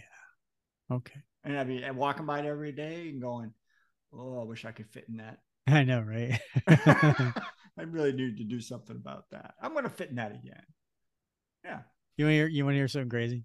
Yeah. So back when I was uh late teens, I used to I used to have a boogie board uh-huh. You know what a boogie board is? Sure. Yeah. Okay. So, um, and I used to off the Delaware beaches, I used to go out and you know boogie board, and yeah. sometimes it, you know, it was later in the season, get a little cold, and I had flippers, and uh, I had a spring suit. Do you Ooh. know what a spring suit is? Is is that like a? Is it like a lightweight wetsuit? Exactly. It's yeah. a short sleeve wetsuit. So yeah. it's it's a wetsuit, but the sleeves are short and the legs are short. Yeah. So that like it goes down to your knees and elbows. Yeah. Right. And it's one of those things where it's really form fitting. Uh-huh. And then there's a zipper on the back. that's yeah. it. And and it's it's like made of like rubber. Like it's like a real, yeah. you know, material. And then there's this long cord on the the zipper on the back because that's the only way you can do it without help is like you yeah. know to pull it up. I can still fit in it. uh, you know, if I don't see pictures, it ain't true. All right. All right. I can do that for you. All right. Uh, I could do that for you. But no, I, I, I'm very proud to say that I can, I can still wear stuff right. from, uh, you know, college. Yeah. All right. Yeah. Good for you, man. Good for you. So I, that would be my problem. I would hang my spring suit on the wall, and walk by it every day. Yes, you should. Uh huh. now I just had the hair to go with it. Father, have you taken total leave of your senses? The very idea of you masquerading as Union Jack is, is ludicrous. Now, Jackie, I don't interrupt me, Steve. He needs to hear this. Father, you simply must start acting your age. The war is over, long over. But here you are, still trying to fight it for you have to face Baron Blood would be suicidal, and I won't stand for it. Now you listen to me, Jacqueline. That bloody vampire is a Falsworth, and the Falsworths have always taken responsibility for their black sheep. Even Kenneth understands that. I'll see Baron Blood vanquished if it's it's the last thing I do. And he falls over, clutching his chest. Lord Falsworth, Father, my heart. Once again, the manor becomes alive with frantic activity, and when the family doctor is finally summoned to the aged hero's bedchambers, I'm sorry about the mask, Dr. Cromwell, but the lordship insisted. Given the events of the past few days, that's quite understandable. At least the cloth is porous enough that it shouldn't interfere with his breathing. I'm glad you at least gave him his medication. He seems to be resting well enough. But that's not that's not Dr. Cromwell. That's actually Baron Blood in disguise, Bob. Yes, and he's very attentive, you know, doctor. I think he's waking now. Why don't you and Lady Crichton wait outside? This examination could take a while. Of course, Doctor. Come on, Jackie. And then he slams the door behind them and it clicks with a lock. But look at that look on his face, Bob. He has a somewhat of a leering look, yes. It's a maniacal smile. And now that we have some privacy, let us get on with our examination, dear brother. Yes, you waking fool, your devoted doctor of these past few years has been Baron Blood. Oh, how I've longed for this moment when you would be totally at my mercy. I've been tempted so many times in the past months, but the waiting, the prolonging of your wretched, pitiful life has been worth it. And he rips off his masks. But you were defeated. Your remains locked away in the Tower of London. How? How was I resurrected? There was a bit of luck. In recent years, Dracula was again in this land, brother. One of his mortal pawns learned of my existence and pulled the stake from my heart, restoring me.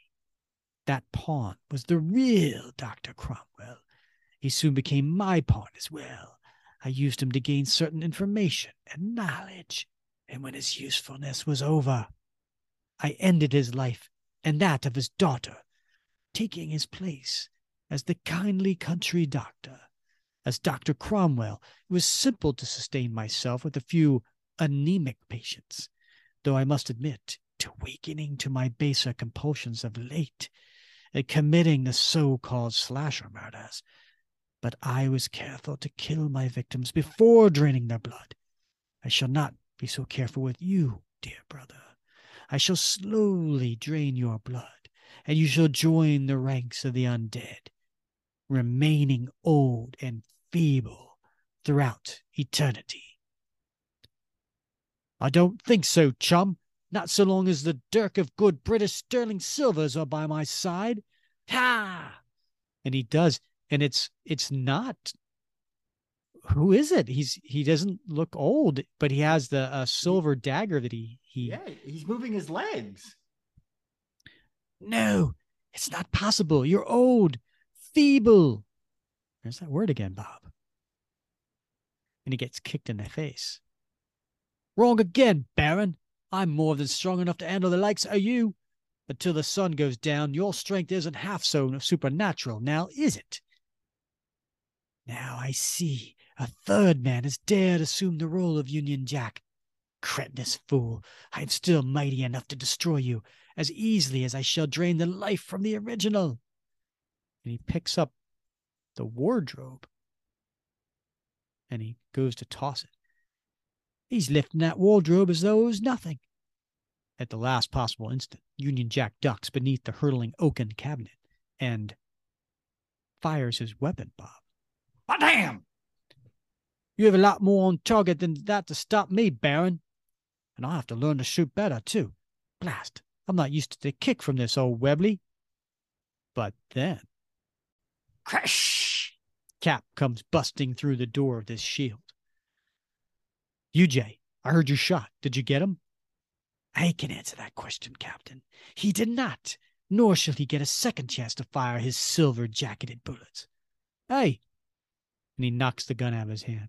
I don't know how you managed to see through my deception, but I shall find out easily enough once you're again in my power. Tell it to the chaplain, Baron. Crikey, what a kick! You made a serious mistake in your work as Dr. Cromwell. You were feeding off the blood of a young lady whom Ken Crichton was quite fond of. She should live now, no thanks to you.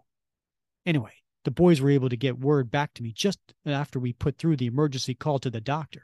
which gave us just enough time to set you up with Union Jack 3. Prepared or not, you'll never defeat me. Never!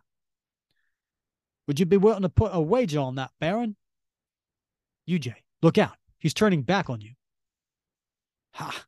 You ally yourself with amateurs, you Yankee fool. I have more than enough power to evade this stripling. I need not assume the form of a bat to get away from your insipid trap. But know you this Baron blood shall return, and when I do, there shall be no mercy shown, none. All shall die from my vampiric bite. Yes, when I return, Falsworth Manor will echo with the cries of the newly undead. And he's flying away, Bob. But faster by far than the gliding Baron Blood is the whizzing shield of Captain America. Like a thing alive, it rockets across the great hall, ricocheting back at just the angle Cap calculated to drive the undead monster from the air before bouncing back to its owner's grasp. That accursed shield again. When I'm through with you, you'll never throw it or anything else again. I doubt that. Let me put the lie into him, Cap. This blade shall work just as well as the wooden stake through that heart. Baron Blood's only response is a bestial snarl and a springing bound which once again takes the youthful Union Jack by surprise. Oh! Blazes, I was afraid of this. Union Jack is too inexperienced at this sort of thing. I have to distract the vampire, or Jack's a dead man. Baron, over here. And he pulls down the curtains. With one powerful yank, Cap rips loose the heavy curtains, letting the late afternoon sun flood into the chamber. Now! Not again. You'll not be saved by the sun again. Like a bat out of the very depths of Hades, Baron Blood launches himself at his star spangled tormentor. You have made a most grievous error. This is not the light of a rising sun, but that of a setting one. Soon it shall be twilight, and until then I can endure the pain. In that case, I'll just have to stop you before sunset, Baron. And believe me, I will. I must. I've pledged myself to the preservation of life and liberty, whereas you represent nothing but death and decay. And that makes you my enemy, mister. Yes, we are enemies, and you are a fool. In the end, death wins. Death always wins. Got to get up and help Cap, but I'm so groggy. Blood nearly throttled the life out of me. And so Cap's on top of Baron Blood, and he's punching down, but Baron Blood keeps clawing at his chainmail, actually ripping his chainmail, Bob. Cap struggles valiantly but he can feel Baron Blood's strength slowly growing as the sun sinks in the west. And he knows it is only a matter of time before the monster wins. It is then that he recalls Lord Falsworth's words There is only one way to totally destroy a vampire. And in that moment, he knows what he must do. But he's struggling, Bob. These two panels actually these three panels show Cap's face struggling, and then it zooms in more and it zooms in more, and we see the angst in Steve's face. And he says, No. Oh no. The deed is horrible to comprehend, but he knows that he has no other recourse. And he pulls his shield up and he comes down decapitating Baron Blood. Bloody. And it makes a noise. and then the champion can only look on as the human facade of Baron Blood melts away and the monster is revealed for what he truly is. It is a victory to be sure, but it is not a clean victory. Joey, is it it's all over, Kenny. Thank heaven above, it's over. And so he pulls off his mask and it's his friend, Joey. I'm just glad he was able to convince Cap to let me play Union Jack. You'd have never survived his attack. You always were the stronger of us, too, Joe.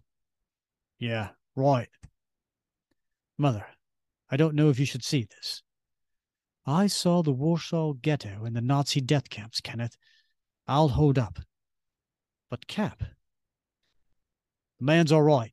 He just had to do his job, and it wasn't a pleasant one. Lay him alone for a moment, okay?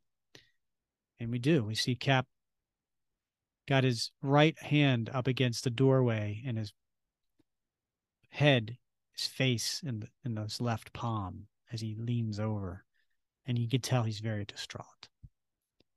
Hours later, out on the moors, the last remains of the undead beast, which has been Baron Blood, are consumed to the flames. And the menace of the Nazi vampire is ended for all time.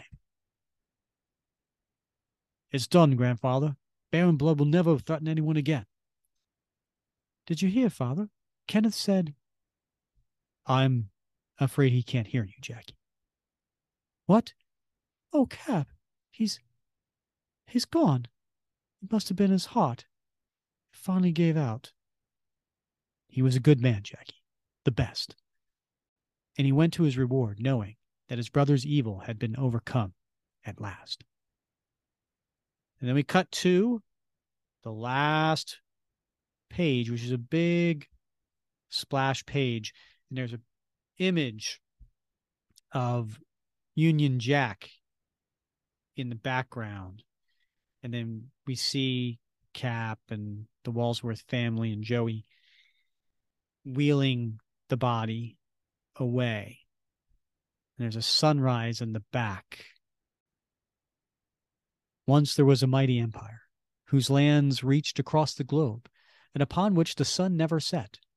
Strong it was and powerful, and never did it meet defeat at the hands of any other nation.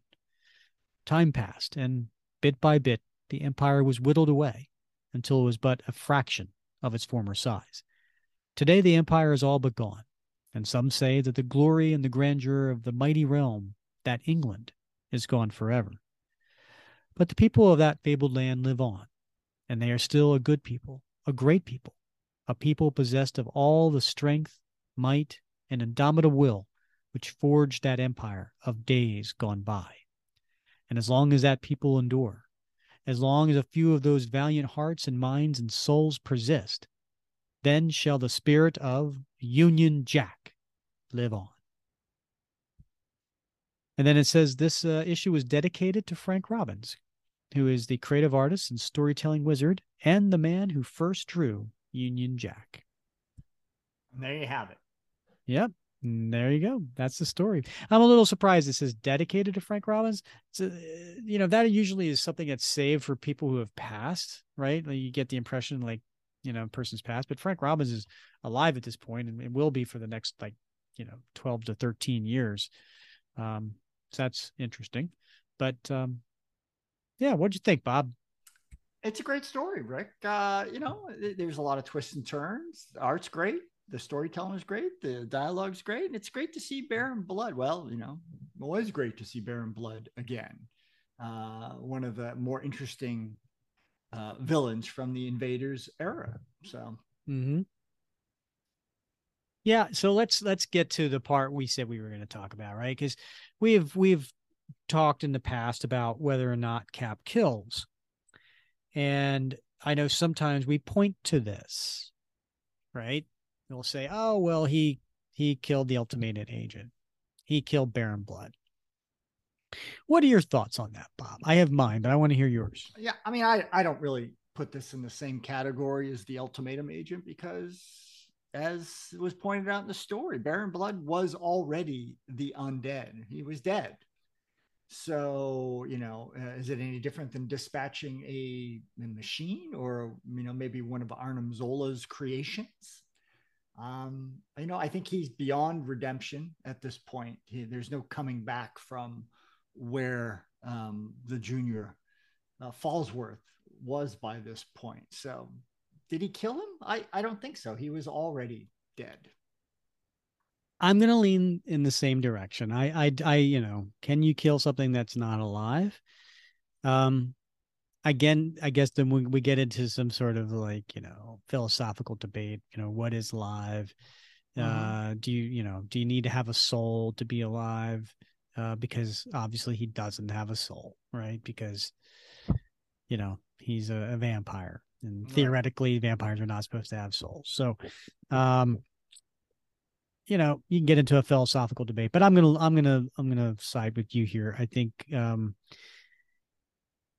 even though it weighed on Captain's, you know, you know weighed heavily on his heart to to do that you know i think they stern and byrne painstakingly made sure to to focus on the fact that you know he didn't take this lightly and it really bothered him um to to do this um but you know at the end of the day I think he made the right choice. You know i think so too. I mean i i think you know there is there one could like overplay the hand right i mean we know that you know steve rogers doesn't kill because i think he always believes that there's a chance of redemption right mm-hmm. somebody can always change and mm-hmm. you know all along uh, all along the way we have seen people change right we've seen bad guys become good guys right mm-hmm. so it is possible uh, and in this case you know I, I it, I don't think it's possible. I don't think you come back from from being a vampire. I, am not familiar. Maybe, maybe, maybe there are stories of. of... Uh, apparently, you didn't never watched Buffy the Vampire Slayer and Angel. right, right. I didn't. Uh, you know, so so. I, but you see him wrestling with it, right? Because that is sort of baked into his character. Uh, mm-hmm. Even though I think on some level he understood clearly he understood that Baron Blood was not coming back from this and that there was only one option mm-hmm. at this point. Um, and I think you know this is this is what presents this character as as interesting, right? Baron Blood is an interesting antagonist for for Cap in this story mm-hmm. because mm-hmm. of that reality that Cap has this belief system but Baron Blood is is beyond that belief system at this point. And it, it is I don't I, I can't think of any other character off the top of my head that that same sort of paradox could be brought to the fore. Mm-hmm. Yeah. No, all good points. Uh, I would agree with you on that. Um, you know, I, I, I enjoyed the story as well. Uh, I think I thought it was good. You know, uh, kind of remind you a little bit of a murder mystery, right? I'm like they they threw, you know, some red herrings out there with Joey, you know, like, oh, here's this stranger that comes in, you know, mm-hmm. and kind of play that up. Uh, certainly, um, I think Stern does a good job with, you don't guess it's the doctor, right? Because, you know, you see this character in, in the very, very beginning of this story, and typically, you know, that wouldn't be the villain, right? So that i was kind of like threw you a little bit and then of course when he says you know i don't believe in vampires and you know got upset you know so uh, i thought that was a good job little little twist there you know uh, of trying to, to throw the reader off um, so i enjoyed that and the art was top notch. So let's get into that bob. What uh, i think you go first this time. Oh. what is uh, your favorite panel well, uh, I think I'm going to have to go with uh, page nine of. Uh, nope, I'm, I'm, I'm going to take that back. I'm going to go with page 19 of uh, issue 253, and it's that it's that panel where you know Cap is uh, he's initially it looks like he's asleep, and, mm-hmm. and Baron Blood sneaks up on him, and then he pulls back the covers and he's got his shield and he smacks uh, old Baron Blood right yeah, in the face. I, I love that. good panel. one. It's great. You can almost feel like the action in that one, and that mm-hmm. you know the the reverberation of the shield, you know, vibrating off uh, Baron Blood's face. Great panel. It is a good one. What about um, you? I and I I know the owner of the the page before that, uh, the one where he's um that gargoyle and he's sliding down the the wall. So I'm still I'm still searching for a, a John Byrne Captain America page. Um, one of these days, I hope it's on my bucket list for 23. Um, so my favorite panel, I'm going to go with the same issue, issue uh, 253, and I'm going to go with page four, panel four. Uh, I am a sucker for Cap's shield ricocheting, mm. and I I love seeing Cap's shield ricochet. And so it's the one where the guy's running down the alleyway and we see the back of Cap and we see him his arms throwing and you see the clang clang. Um that I don't know. I, I like the perspective, right? Like, you know, we we've seen Cap throw his shield before many times. A lot of times it's from the side. Um but this perspective is pretty cool. Um, so I like that and and um, and seeing how it's going after and getting in front of the the guy who's running away. I like yeah, it. I do, and I like how hmm. it foreshadows uh, that same sort of shield throw to knock Baron Blood back. Yeah, where it goes at, in front of very, him at the very end of the arc. So yeah, I thought the same thing. Yeah, yep. very neat. All right, uh, t-shirt worthy. I go first on this. Ooh, um, okay. I gotta say, Bob, I'm gonna go with uh 254, mm-hmm. page 20, the bottom two panels. Ooh. Where caps over top of Baron Blood. Yeah. And he picks up his shield, and then he throws it down. Now, I didn't say this when I was going through the story, but we see the silhouette, right, the shadow on the wall. So we don't actually see him decapitate him. We see the shadow of the shield coming down, and we see the reaction of of Joey as um Union Jack, yeah. As Union Jack, yeah. So uh which I thought was a really artistic way of doing that. I thought yeah. that was a really good job of, you know, keeping it within uh, the the the code, you know, comic book yeah. authority code, right? Yeah. But also at the same time, you're showing two different things. You're showing the action done, and then you're showing the reaction to the action. Yeah. And it's all in the same panel, which I thought was really cool. So th- I would see those two panels, I would like to see that on a t-shirt. Oh, nice, nice. How about you? Well, you know, uh, I was going to go with that that uh, half it was about a half page uh, panel on uh, page nine that shows you know the invaders with uh-huh. the invaders era villains because I you know I loved I'd love to have an invaders t-shirt I, I don't have one and, and I'm a big fan of of those stories but you know I I reflected upon that and I decided I'm not going to do that I'm going to go with uh, I'm, I'm going to go with an unusual pick and so I think it's page six. I think it's like two or three pages before that. And it's the one of Steve, you know, where he's changing on the roof uh-huh. and he's got the shirt half on, half off, and he's kind of got a three quarter turn looking off. And he says, Because it's about time that Steve Rogers enjoyed a night on the town. I like that one. That would make an awesome t shirt, right? It there. really would.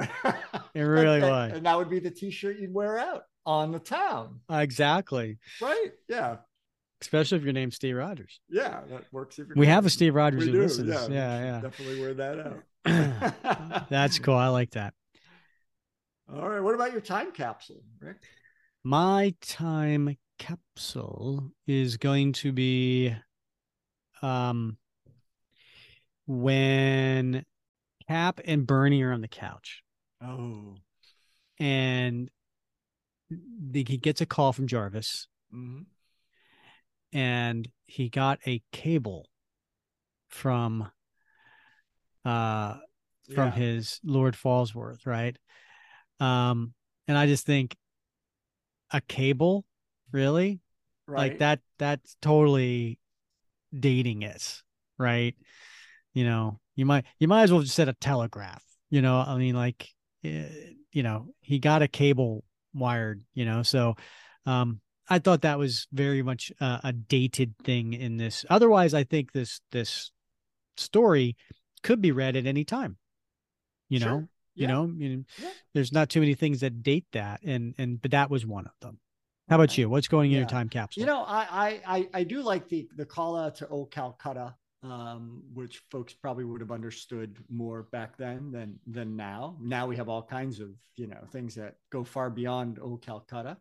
But but I'm going to go with the Concorde flight um, that, that that Cap took because you know the Concorde only operated between I think like 1976 and 2000, and as we know, the Air France flight uh, crashed in 2000, and and it was the whole Concorde uh, fleet was discontinued after that. So that you know only had what 14, years, I don't know, 24, 20, 24 years. Uh, yeah, way to narrow it down.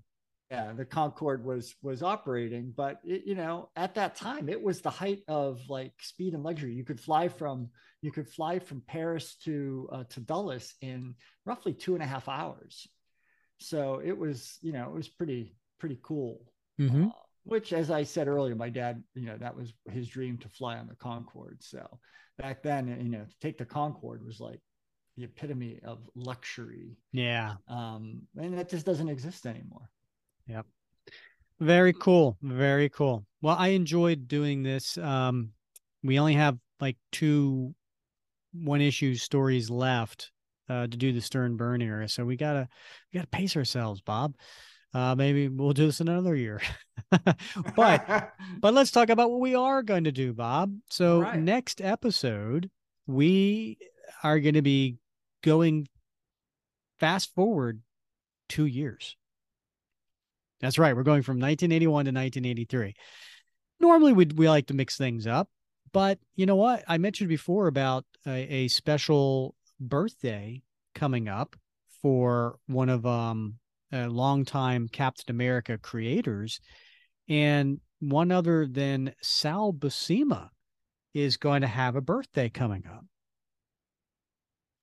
Well, that, we need to celebrate that. I got to tell you, you know, Sal is is probably. I'd say Sal's probably my favorite cap artist. Yeah. So, um, so yeah, we definitely got to do something for Sal. Yeah. Well, his birthday is January 26th. So uh, this next episode is going to come out on January 25th. So, what better way to celebrate him? And we figured we would do Sal Buscema's last Captain America story that he ever did the interior art for. And that is going to be Captain America 285. Now you may say, well, all right, well, you know, what else is special about that uh, that issue? Um, well, J. De, DeMatteis wrote it, and it is a story uh, featuring the villain Porcupine. So you might remember this cover. It's a beautiful Mike Zeck cover where Cap is running on a rooftop, and up above him is Porcupine showering down needles on him as he's running and putting his shield up. It's a really cool cover. Um, but this one also features Jeff Mace. Now, Bob, just real quickly, just remind everybody who Jeff Mace is. Yeah, well, he was the third Captain America, right after William Naslund uh, perished uh, fighting Adam, Um, then Adam Two, I should say. Uh, Jeff Mace uh, picked picked up the shield and the uniform and became Captain America and continued uh, serving as Captain America until what, around 1949. So yeah, and he was uh, also formerly the Patriot, right? Indeed. Yes. Yeah. So this is a special heartwarming tale about Jeff Mace. Uh, and it's again art by Sal Buscema. So we will have that uh, next episode. So come back for that for episode 120. Then episode 121, which is the the first uh, Wednesday of the month of February, we always have a guest during that episode. Uh, we're not going to tell you exactly who that's going to be just yet, but um, that's going to be real fun uh, interview there that comes out February 1st. Episode 122, we're going to kick off, Bob, our our long tail story, uh, meaning eh, this is such a, a long story that we don't, you know, we, we don't want to break it up in just one or two episodes. We're going to actually break this up. So we're going to go to Castaway in Dimension Z. Now that was volume seven, which was written by Rick Remender and drawn by John Romita Jr., inks by Scott Hanna. Uh, and that's the one where Cap finds himself stuck in Dimension Z, which is Z for Zola.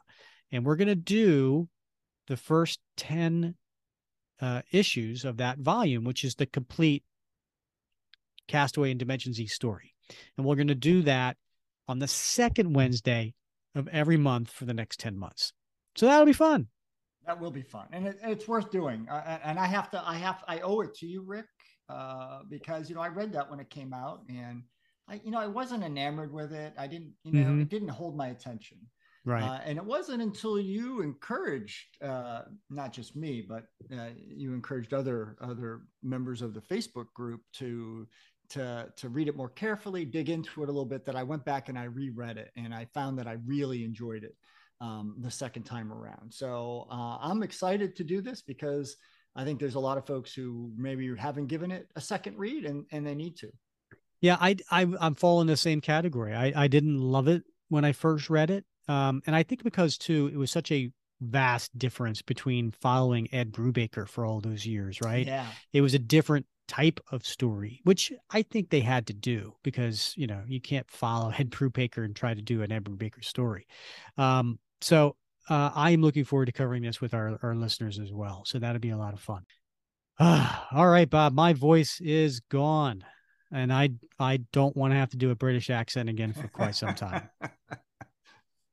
and thank you very much for not doing your pip pip diddly doo. uh, there it goes. There it goes. Hey, I do want to point out though, uh, that last splash page in 254. Uh-huh. That indeed is Union Jack number three, and it was the first appearance of of, of yes. the current Union Jack. So, well, I don't know if that was the the issue. Definitely is the first appearance of of Union Jack three. Right. No doubt. I don't know if that last splash was right. It could have been uh, an homage to the fallen Falsworth oh, who just passed. True, you know, true. gives yeah. because here he is up in up in the yeah. sky, right? Yeah. You know, with the clouds and the sunbeams and everything. That's a good point. That's a good. Uh, I, yeah. I that's how I interpreted it. But yeah. but you know, yeah, who knows? It, it right? could have been, you know, uh, your stupid way. well, who can argue with that? Okay. right. No, no, I, I, I know it could totally have been that way. Absolutely. Um, and that's the beauty of art, right? We all have yeah. our interpretations. Some are right, some are wrong. Yeah. well, Bob, it was fun. It was fun wrapping cap with yeah, you. it sure was. Let's do it again. All right, blah blah blah. All right, he's Bob Lucius. I'm Rick Verbanis, and you have been listening to another episode of the Captain America Comic Book Fans Podcast.